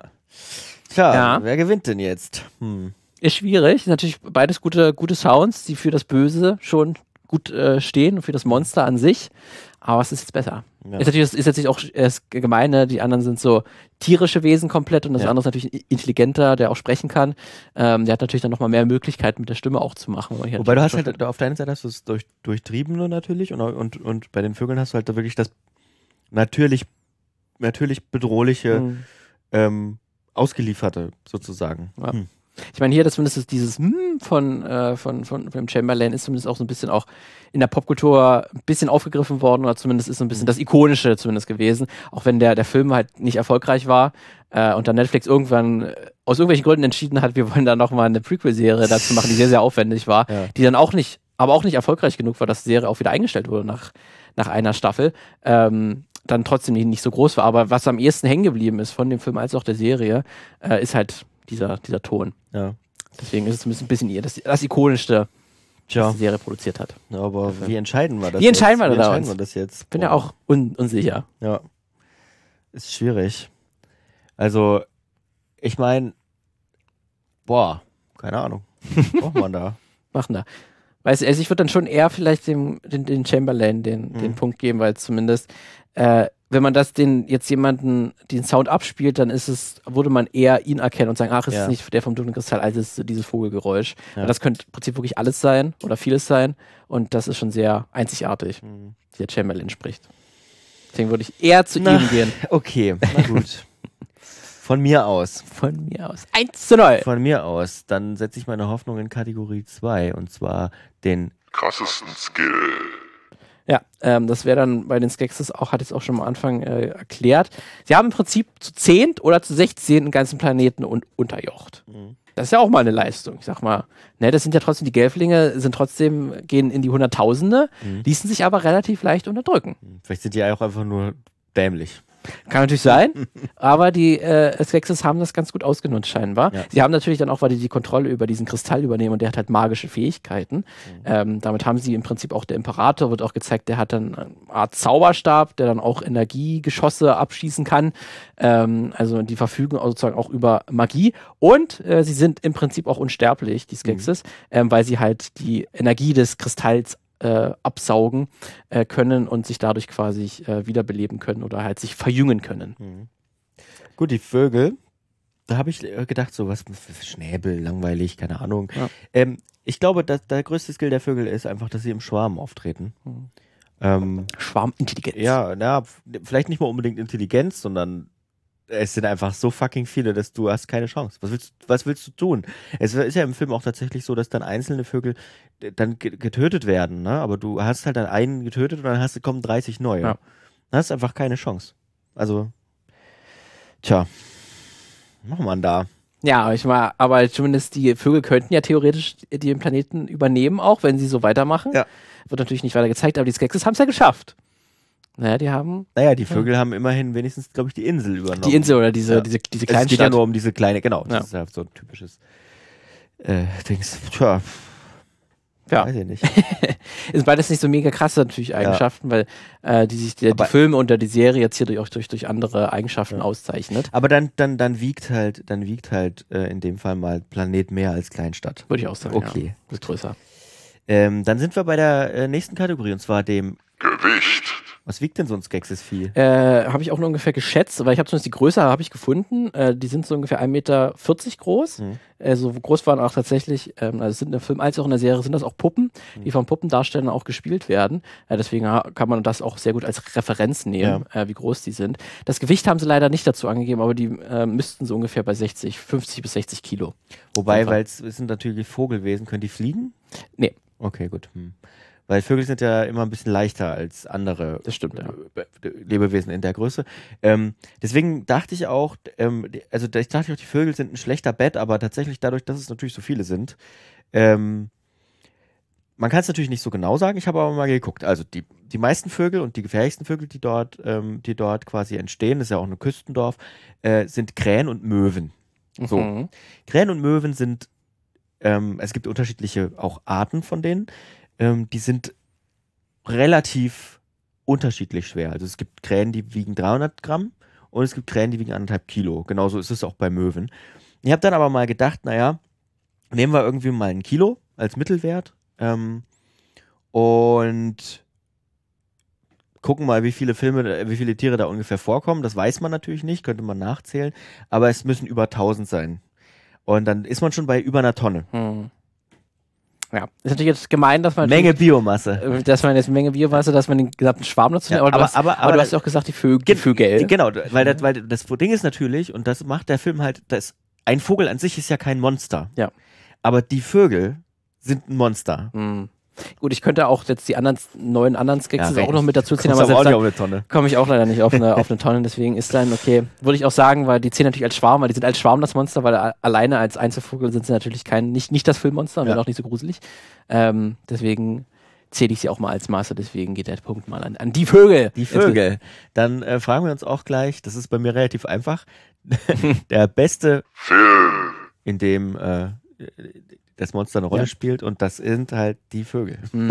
Ist jetzt schwer gegen Hitchcock natürlich anzutreten, aber ich will zumindest, äh, deswegen habe ich die auch genommen, weil ich gerne mal über den über die Serie sprechen wollte insbesondere, weil der Film ist tatsächlich, der ist interessant, äh, weil das ja von Jim Henson äh, gemacht wurde, also dem Muppets-Erfinder, der hier halt eine erwachsene Fantasy-Geschichte erzählen wollte und deswegen halt auch diese Skeksis halt auch sehr grausam dargestellt werden, auch sehr fu äh, furchterregend, also absolut kein Kinderfilm, absolut traumatisch, glaube ich, wenn man das als Kind gesehen hat, diese Ja. Vogelwesen, Vogel-Reptilien-Mischung. Aber der Film an sich, der ist halt, der ist ein Versuch, eine, eine Fantasy-Welt äh, aufzumachen. Die ist halt auch super klassisch, aber auch irgendwie schön ähm, und, und so ein bisschen auch wie äh, die unendliche Geschichte, so ein bisschen auch von der Hera Herangehensweise und, wie sich diese Welt anfühlt.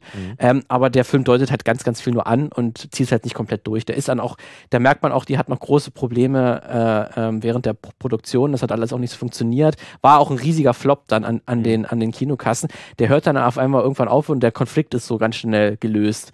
Ähm, und das ist alles so ein bisschen, ist nur eine größere Welt. kurz angedeutet, aber die wird nicht wirklich im Film gezeigt. Aber genau das macht dann die Serie. Mhm. Und deswegen möchte ich gerne ein kleines Plädoyer für die Serie, weil die finde ich wirklich toll.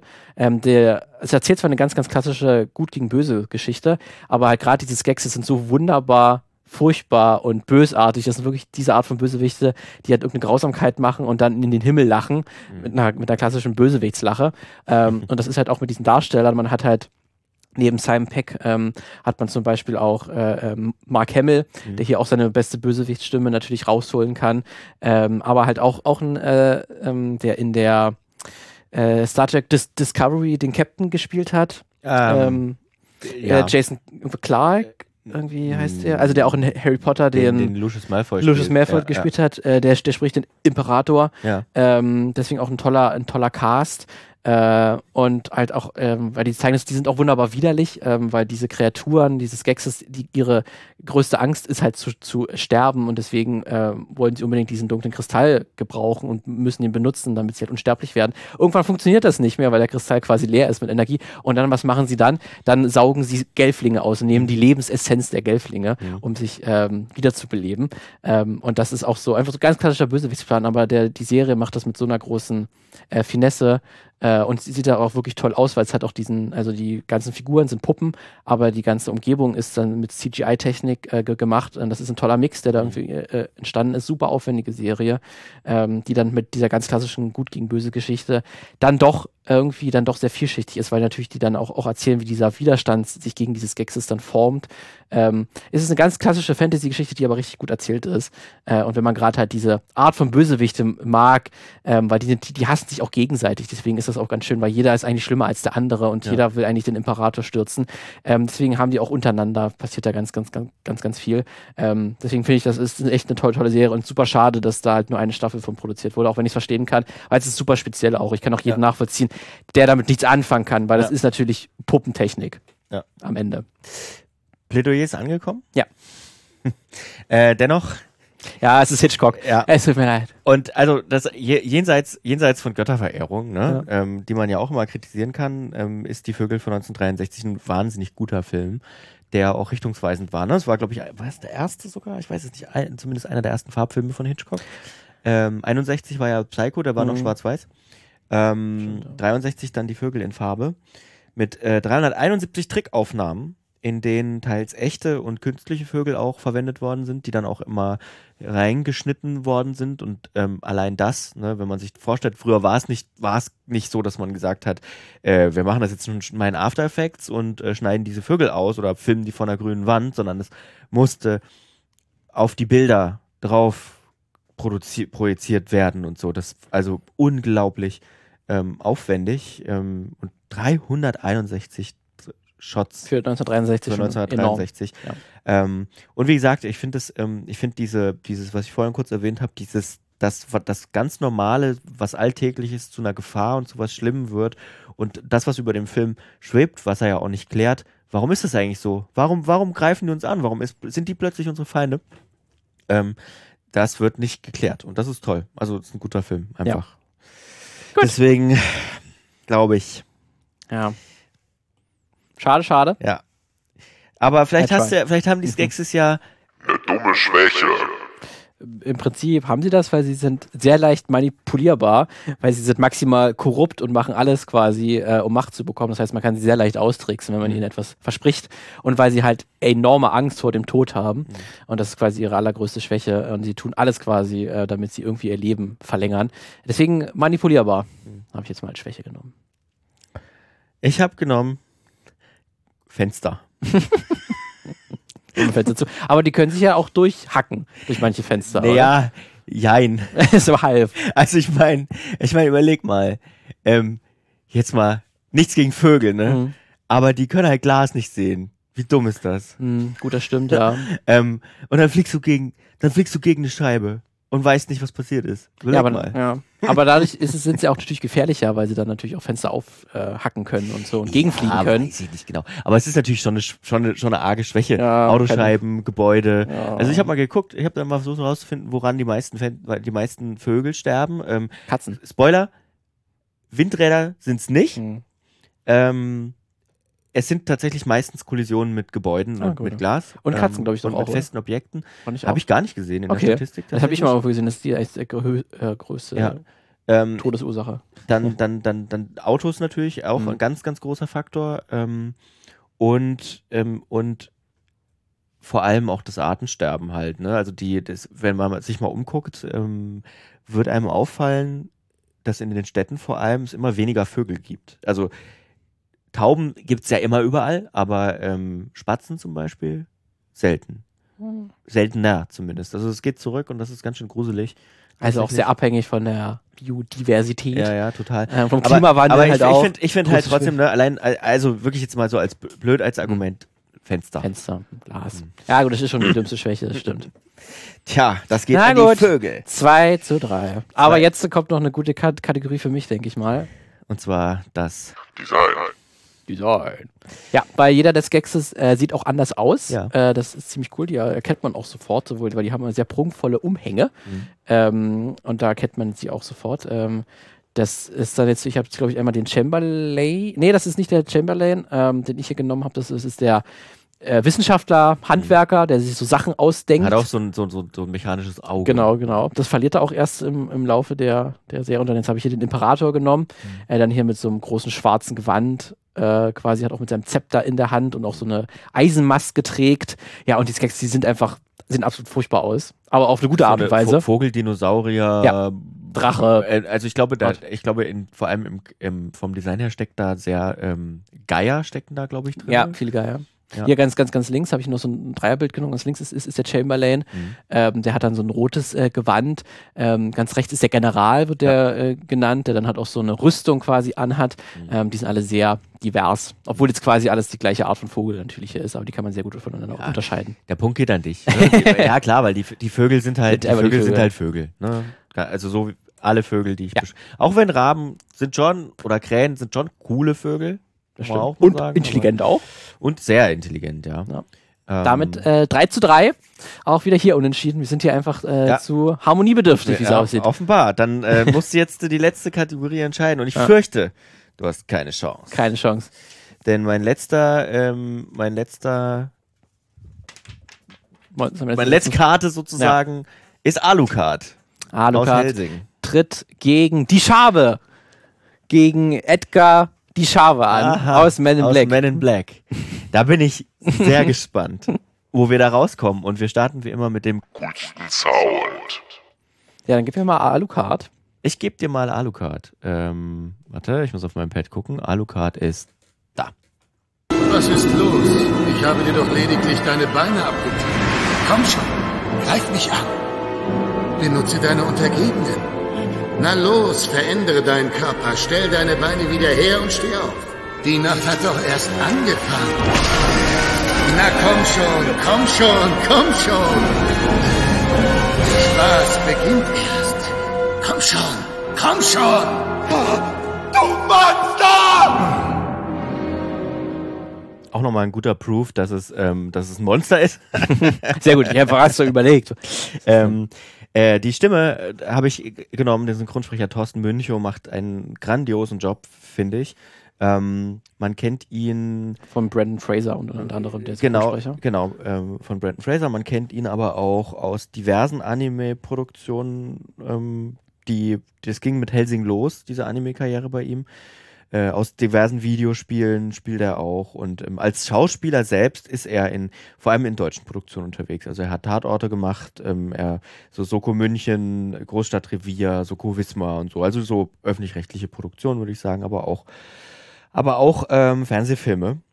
Ähm, jo, und ich finde, also ich, also es war für mich auch, ich habe Helsing die, die erste Serie, es gibt ja zwei ähm, Helsing-Serien. Es gibt einmal die, die Anime-Serie sozusagen, die äh, damals auf, ich habe die auf MTV gesehen, spät abends, die auch relativ brutal ist, die aber nach zwei Folgen oder so schon sich komplett vom Manga, von der Manga-Vorlage entfernt und einfach eine eigene Geschichte erzählt.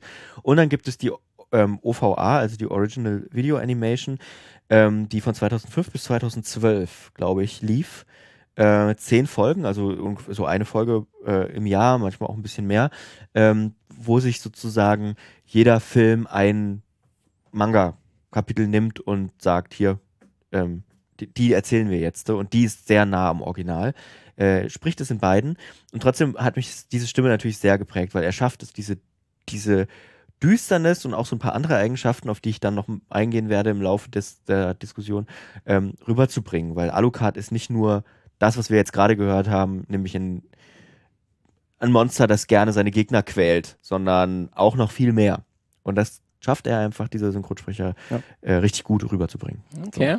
Äh, da ist äh, Edgar ist leider nicht ganz so wortgewandt, Ja. äh, muss man sagen. Er spricht sehr, sehr wenig im Laufe des Films. Ähm, weil gleich am Anfang ähm, erfährt man dann oder sieht man dann, dass er erstmal eine ganze Zeit lang nicht in Schabenform Mhm. zu sehen ist, denn ihr, er, über, er klettert in Menschenhaut mehr oder weniger. Also Ja. er tötet am Anfang äh, den Farmer Edgar Mhm. äh, und nimmt sich dann den Körper oder die Haut von Edgar und schlüpft da rein.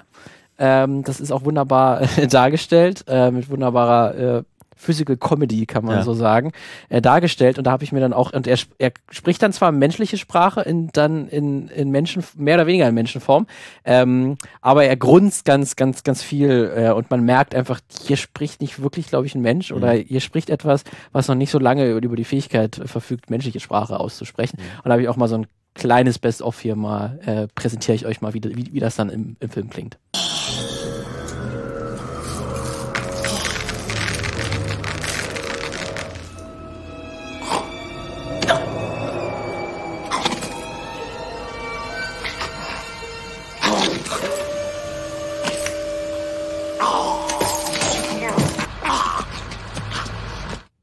Mhm.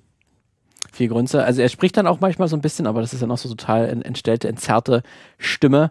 Ähm, auch nur total einsilbig. Ja. Ähm, und finde ich auch eine sehr irgendwie erinnerungswürdige. Weil äh, hier funktioniert natürlich der Ton besonders auch, wenn man es halt sieht. Ist halt leider sehr davon abhängig, weil wie halt der Charakter sich hier bewegt, weil man merkt auf jeden Fall, hier bewegt sich etwas, was sich nicht so wohl fühlt in dieser Haut, weil eigentlich ist diese Schabe ja viel, viel größer und dieses Monster und das steckt hier einfach in, in Menschenhaut äh, und er fühlt sich sehr, sehr unwohl. Äh, und das macht ja wirklich Vincent Den Deforio, äh, sp spielt das wirklich äh, absolut top. Ähm, wirklich auch mit allem, mit seinem gesamten Körper äh, bewegt er sich dadurch durch, durch diesen Film. Ähm, total einzigartig irgendwie auch und auch, auch total eklig. Er sieht ja auch, er wird auch im Laufe des Films, ähm, merkt man auch, dass diese Menschenhaut, die diese Schabe trägt, sich immer mehr zersetzt und er immer mal, immer mehr ver, ver, verwest ähm, und er immer quasi mehr, nicht mehr Herr über seinen, über seinen Körper dann immer mehr ist, weil er immer mehr zusammenbricht. Äh, das sieht dann halt auch immer besser aus. Deswegen funktioniert halt gerade dieser Ton, dieses Gegrunzel Ja. halt im Zusammenspiel Ja. mit der Optik. Ah, ich finde Thorsten Münch auch Ja, schon eine cooler. coole, ne, ja. Ich habe auch eine Schwäche für gute, äh, äh, für dann halt wirklich äh, Bösewichte, die auch sehr gut sprechen können, Ja. wortgewandt sind Ja, und dann ja. auch ihre Bösartigkeit dann quasi Und- darüber präsentieren. Ja, und das ist Alucard und ist es auch gleichzeitig irgendwie nicht. Ja. Gucken wir mal, was die nächste Kategorie bringt, und zwar ähm, der, Krasseste Skill. Tja, was kann denn die Schabe? Komm, Ja. hit me, hit me. Hit mir. Kann Muss- eigentlich gar nicht so viel. Ja. Äh, er ist dann halt, wenn er dann richtig in Schabenform ist, so über drei Meter groß, hat dann natürlich, äh, ist sehr kräftig, sehr intelligent für eine Schabe. für, für eine Schabe. für eine Schabe super Wobei- intelligent, ne? Ähm, ähm, hat dann auch so eine Art Greifer, mit dem er quasi auch sehr viel durchschneiden kann. Aber ich habe jetzt auch mal das genommen, dass er sich quasi in Menschenhaut reinquetschen kann und quasi auch unter Menschen ein bisschen wie das Ding sich auch assimilieren kann, so ein bisschen oder so ein bisschen, zumindest kurzzeitig. Man sieht ihm zwar an, dass er sich nicht so wohlfühlt, dass das kein echter Mensch ist dort, aber er kann zumindest kurzzeitig auch unter Menschen sich bewegen. So, dann muss ich mal das, ich muss mal kurz die, die Liste auspacken mit ja, ich glaube, Alucard hat sehr viel Skillset. Warte. So, So. habe ich jetzt mal ausgepackt. Ähm, du hast die Wahl. Ähm, übermenschliche Stärke, übermenschliche Schnell Schnelligkeit, Durchhaltevermögen, ähm, jahrhundertelange Erfahrung, Selbstheilungskräfte, geschärfte Wahrnehmung, ähm, Gestalt wandeln, das Wetter kontrollieren, Hm, das Wetter kontrolliert. als Vampir am Tag draußen sein, Ja. wenn Weil die er Sonne ja- scheint. Äh, weil er ja, äh, äh, der Vater ist ja Ist sozusagen Dracula und die Mutter ist aber ein Mensch gewesen. ne? Dann, dann we- weiß ich Deswegen. gar nicht, aber ähm, er, ist, er kann überall sein und nirgends sein. Ähm, er kann sich teleportieren, er kann durch Wände gehen. Hm. Ähm, er lässt sich manchmal sogar abse abs absicht, äh, absichtlich ähm, verletzen, um seine Gegner Ja. zu demora- demoralisieren, weil es dann wieder heilt.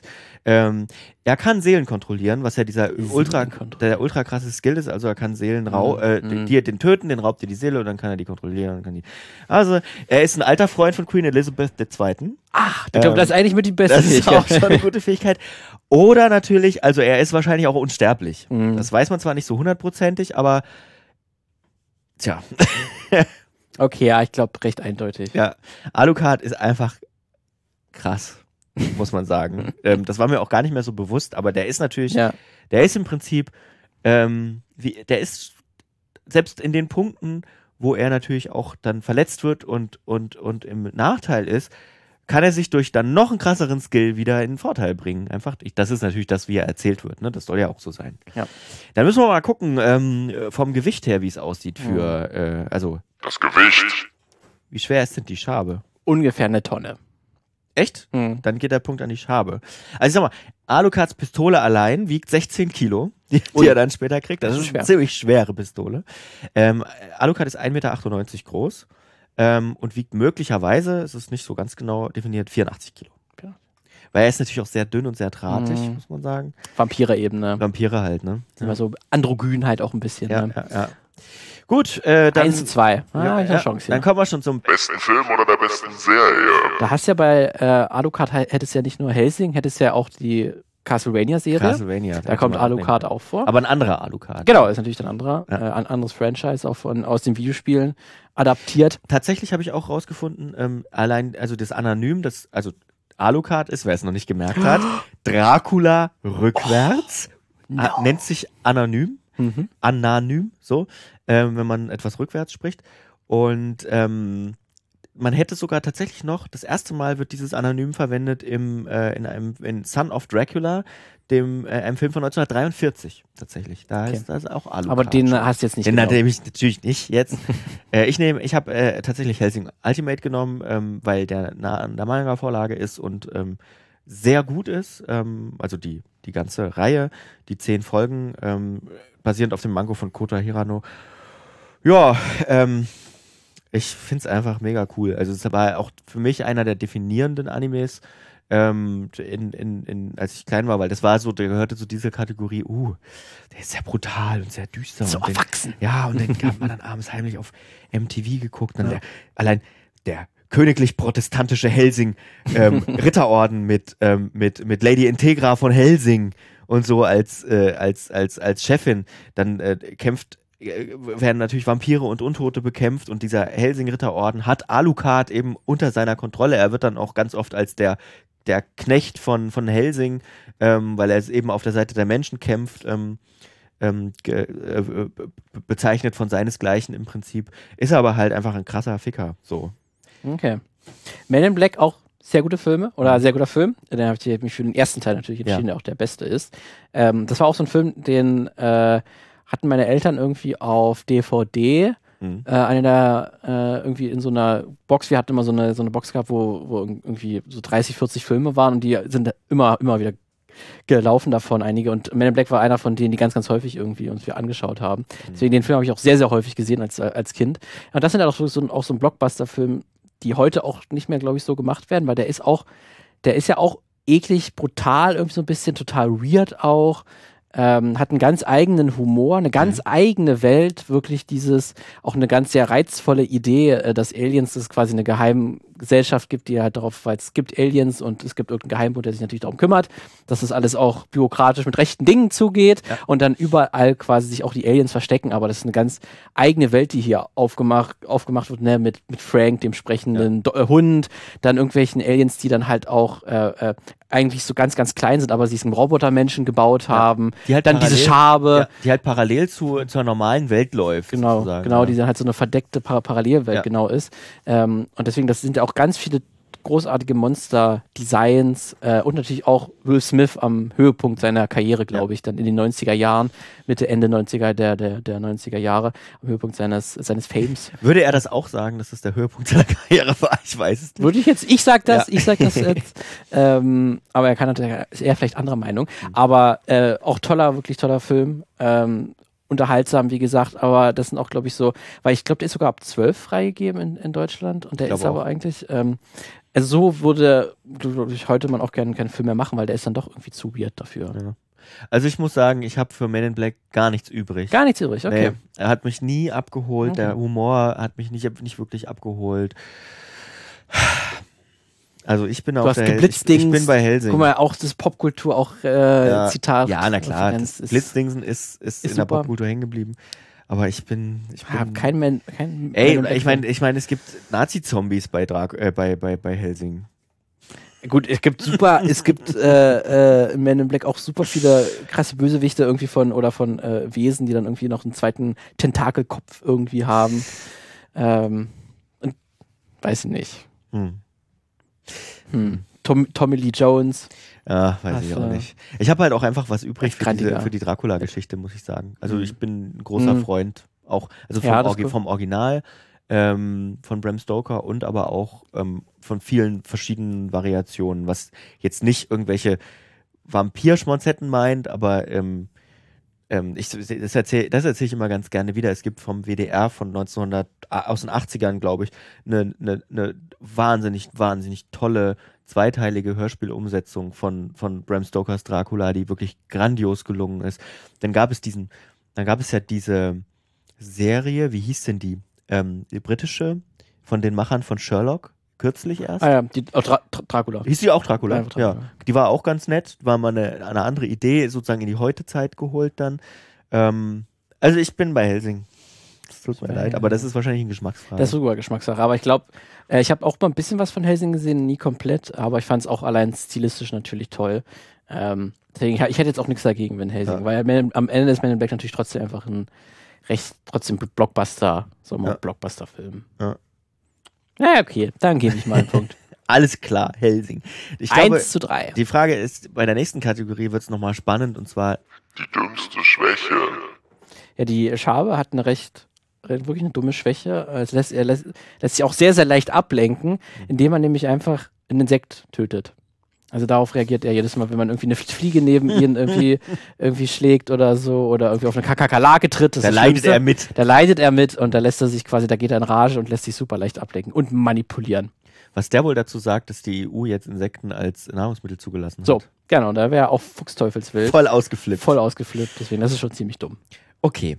Ich, der, das, gewinnt, das gewinnt auf jeden Fall die Schabe, ähm, weil bei Alucard eine Schwäche zu finden ist schwierig. Hm. Äh, es gibt tatsächlich so eine Art, ich will es mal Winterschlaf nennen, äh, in die er, in den er fällt, wenn er zu lange kein Blut konsumiert hat. Er ist halt immer noch ein Vampir. Ähm, ob das allerdings auch zu seinem Ableben führen kann, ist halt nicht bekannt, weil es passiert nicht. Ähm, und er hat das wohl auch schon äh, jahrzehntelang gemacht. So. Ähm, und sobald dann wieder ein Blut, an Blut kommt, geht's Ist halt dann, weiter. Dann ist er wieder krass. geht's Hm. halt weiter.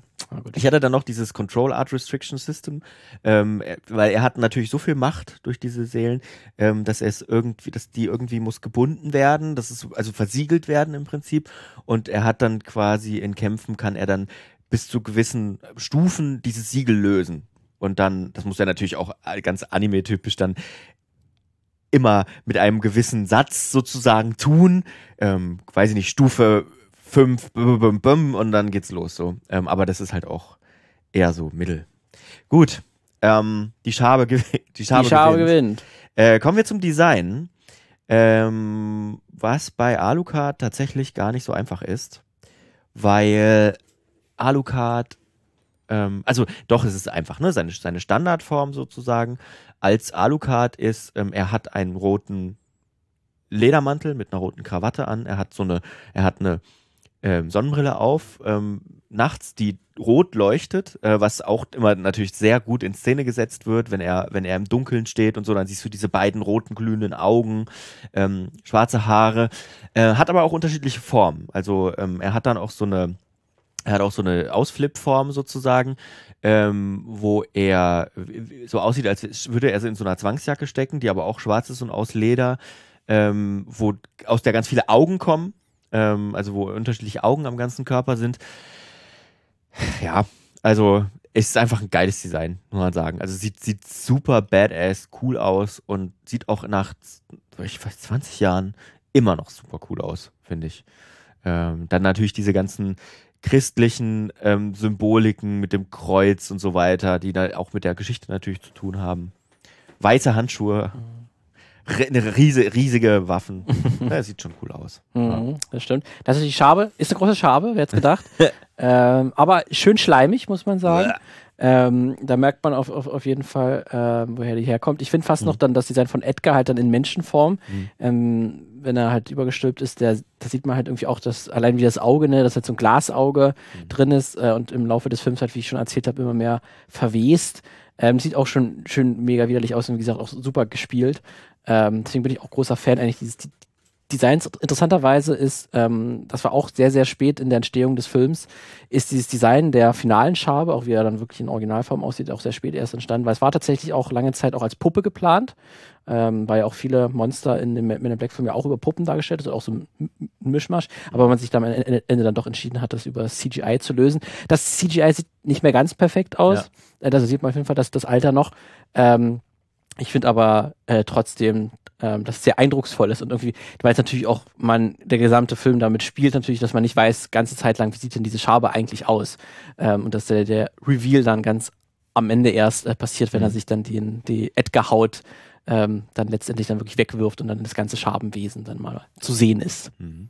Ähm, ich finde gerade bei Alucard halt auch cool, also er hat ja, wie gesagt, unterschiedliche Formen. Er hat sogar auch eine Hundeform, also wo er als Höllenhund sozusagen auftritt.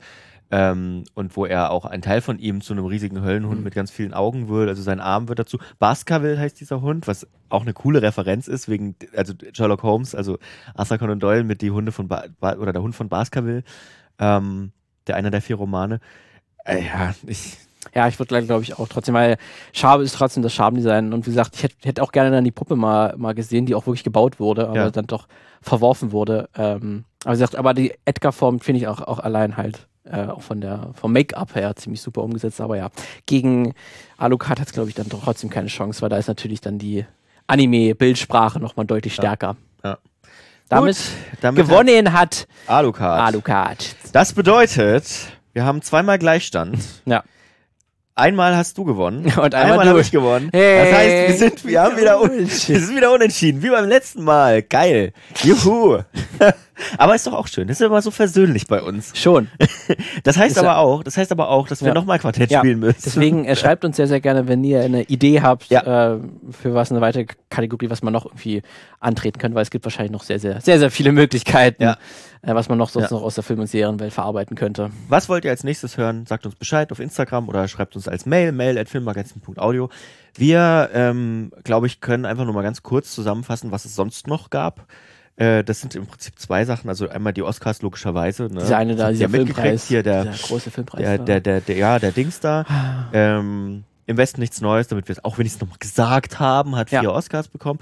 Wir lagen am Ende äh, in unserer vergangenen Folge, als wir mit Andreas Kötzing nochmal über, über die Kritik an Im Westen nichts Neues und über deutsche Filme und ihren Bezug zur Geschichte gesprochen haben, ähm, haben wir am Ende so nochmal eine Schätzung abgegeben und haben, waren uns relativ einig, ja, die technischen Kategorien könnte er schon gewinnen. und siehe da, genau so ist es ja, gekommen. aber halt auch bester fremdsprachiger Film. Ja, also bester fremdsprachiger Film, aber eben auch beste Kamera, bester Sound und Musik, glaube ich. Genau, Und Musik, ne? ja.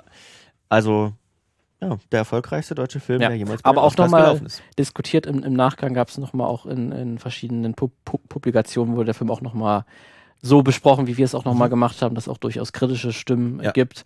Äh, auch wenn ich dem immer noch nicht so gar, also ich, ich kann das schon durchaus nachvollziehen, aber bin da eher anderer Meinung, aber auch Ja. nochmal interessant. Also es hat auf jeden Fall auch nochmal für Diskussionen Ja. gesorgt. Also ich muss Musik. sagen, ich glaube, wenn man unsere Folge mit, ohne uns jetzt, will ich uns jetzt einfach selbst loben, wenn man die, wenn man die Folge mit Andreas hört, der natürlich das auch sehr differenziert eingeordnet hat, ähm, hat man ein gutes Bild zu dem Film, finde ich. Ja. So. Ähm, zumindest bin ich aus unserem Gespräch ähm, schlauer rausgegangen, als ich reingegangen bin. Und das ist bei Gesprächen ja eigentlich immer eine gute, ein gutes Zeichen. Die zweite Geschichte, ähm, die, über die wir noch äh, in der News-Rubrik sprechen sollten, ist dieser TikTok-Trend, ähm, dass Kinos verwüstet äh, werden, offenbar von, von jungen Männern, Gruppen von jungen Männern. Ähm, wobei ich ähm, sagen muss, das wirkt auf mich alles so ein bisschen. Ist das wirklich ein Trend? Oder ist es jetzt nur zwei, drei Mal Oder passiert? ist das zwei, dreimal passiert und Mhm. auf TikTok, TikTok rumgegangen? Ja. Natürlich, Leute, das ist einfach, es ist einfach, es ist einfach, lasst es sein. Es ist einfach scheiße. Hört auf, Kinos zu verwüsten und ähm, egal, ob das jetzt ein Trend ist oder nicht, aber es wirkte tatsächlich wieder sehr so wie oh, da ist was zweimal, dreimal passiert und die Medien haben davon, irgendjemand hat einen ersten Bericht darüber geschrieben und dann ist ein Trend, vermeintlicher Trend draus geworden. So Ja. wirkt es auf mich.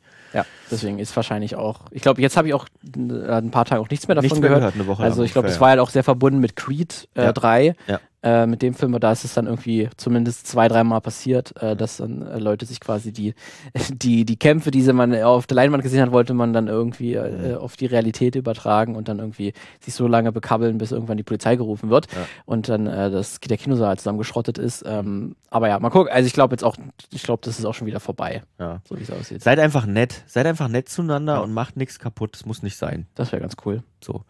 Gut, damit wär's das ähm, für diese Woche. Wir sind nächste Woche natürlich wieder für euch da.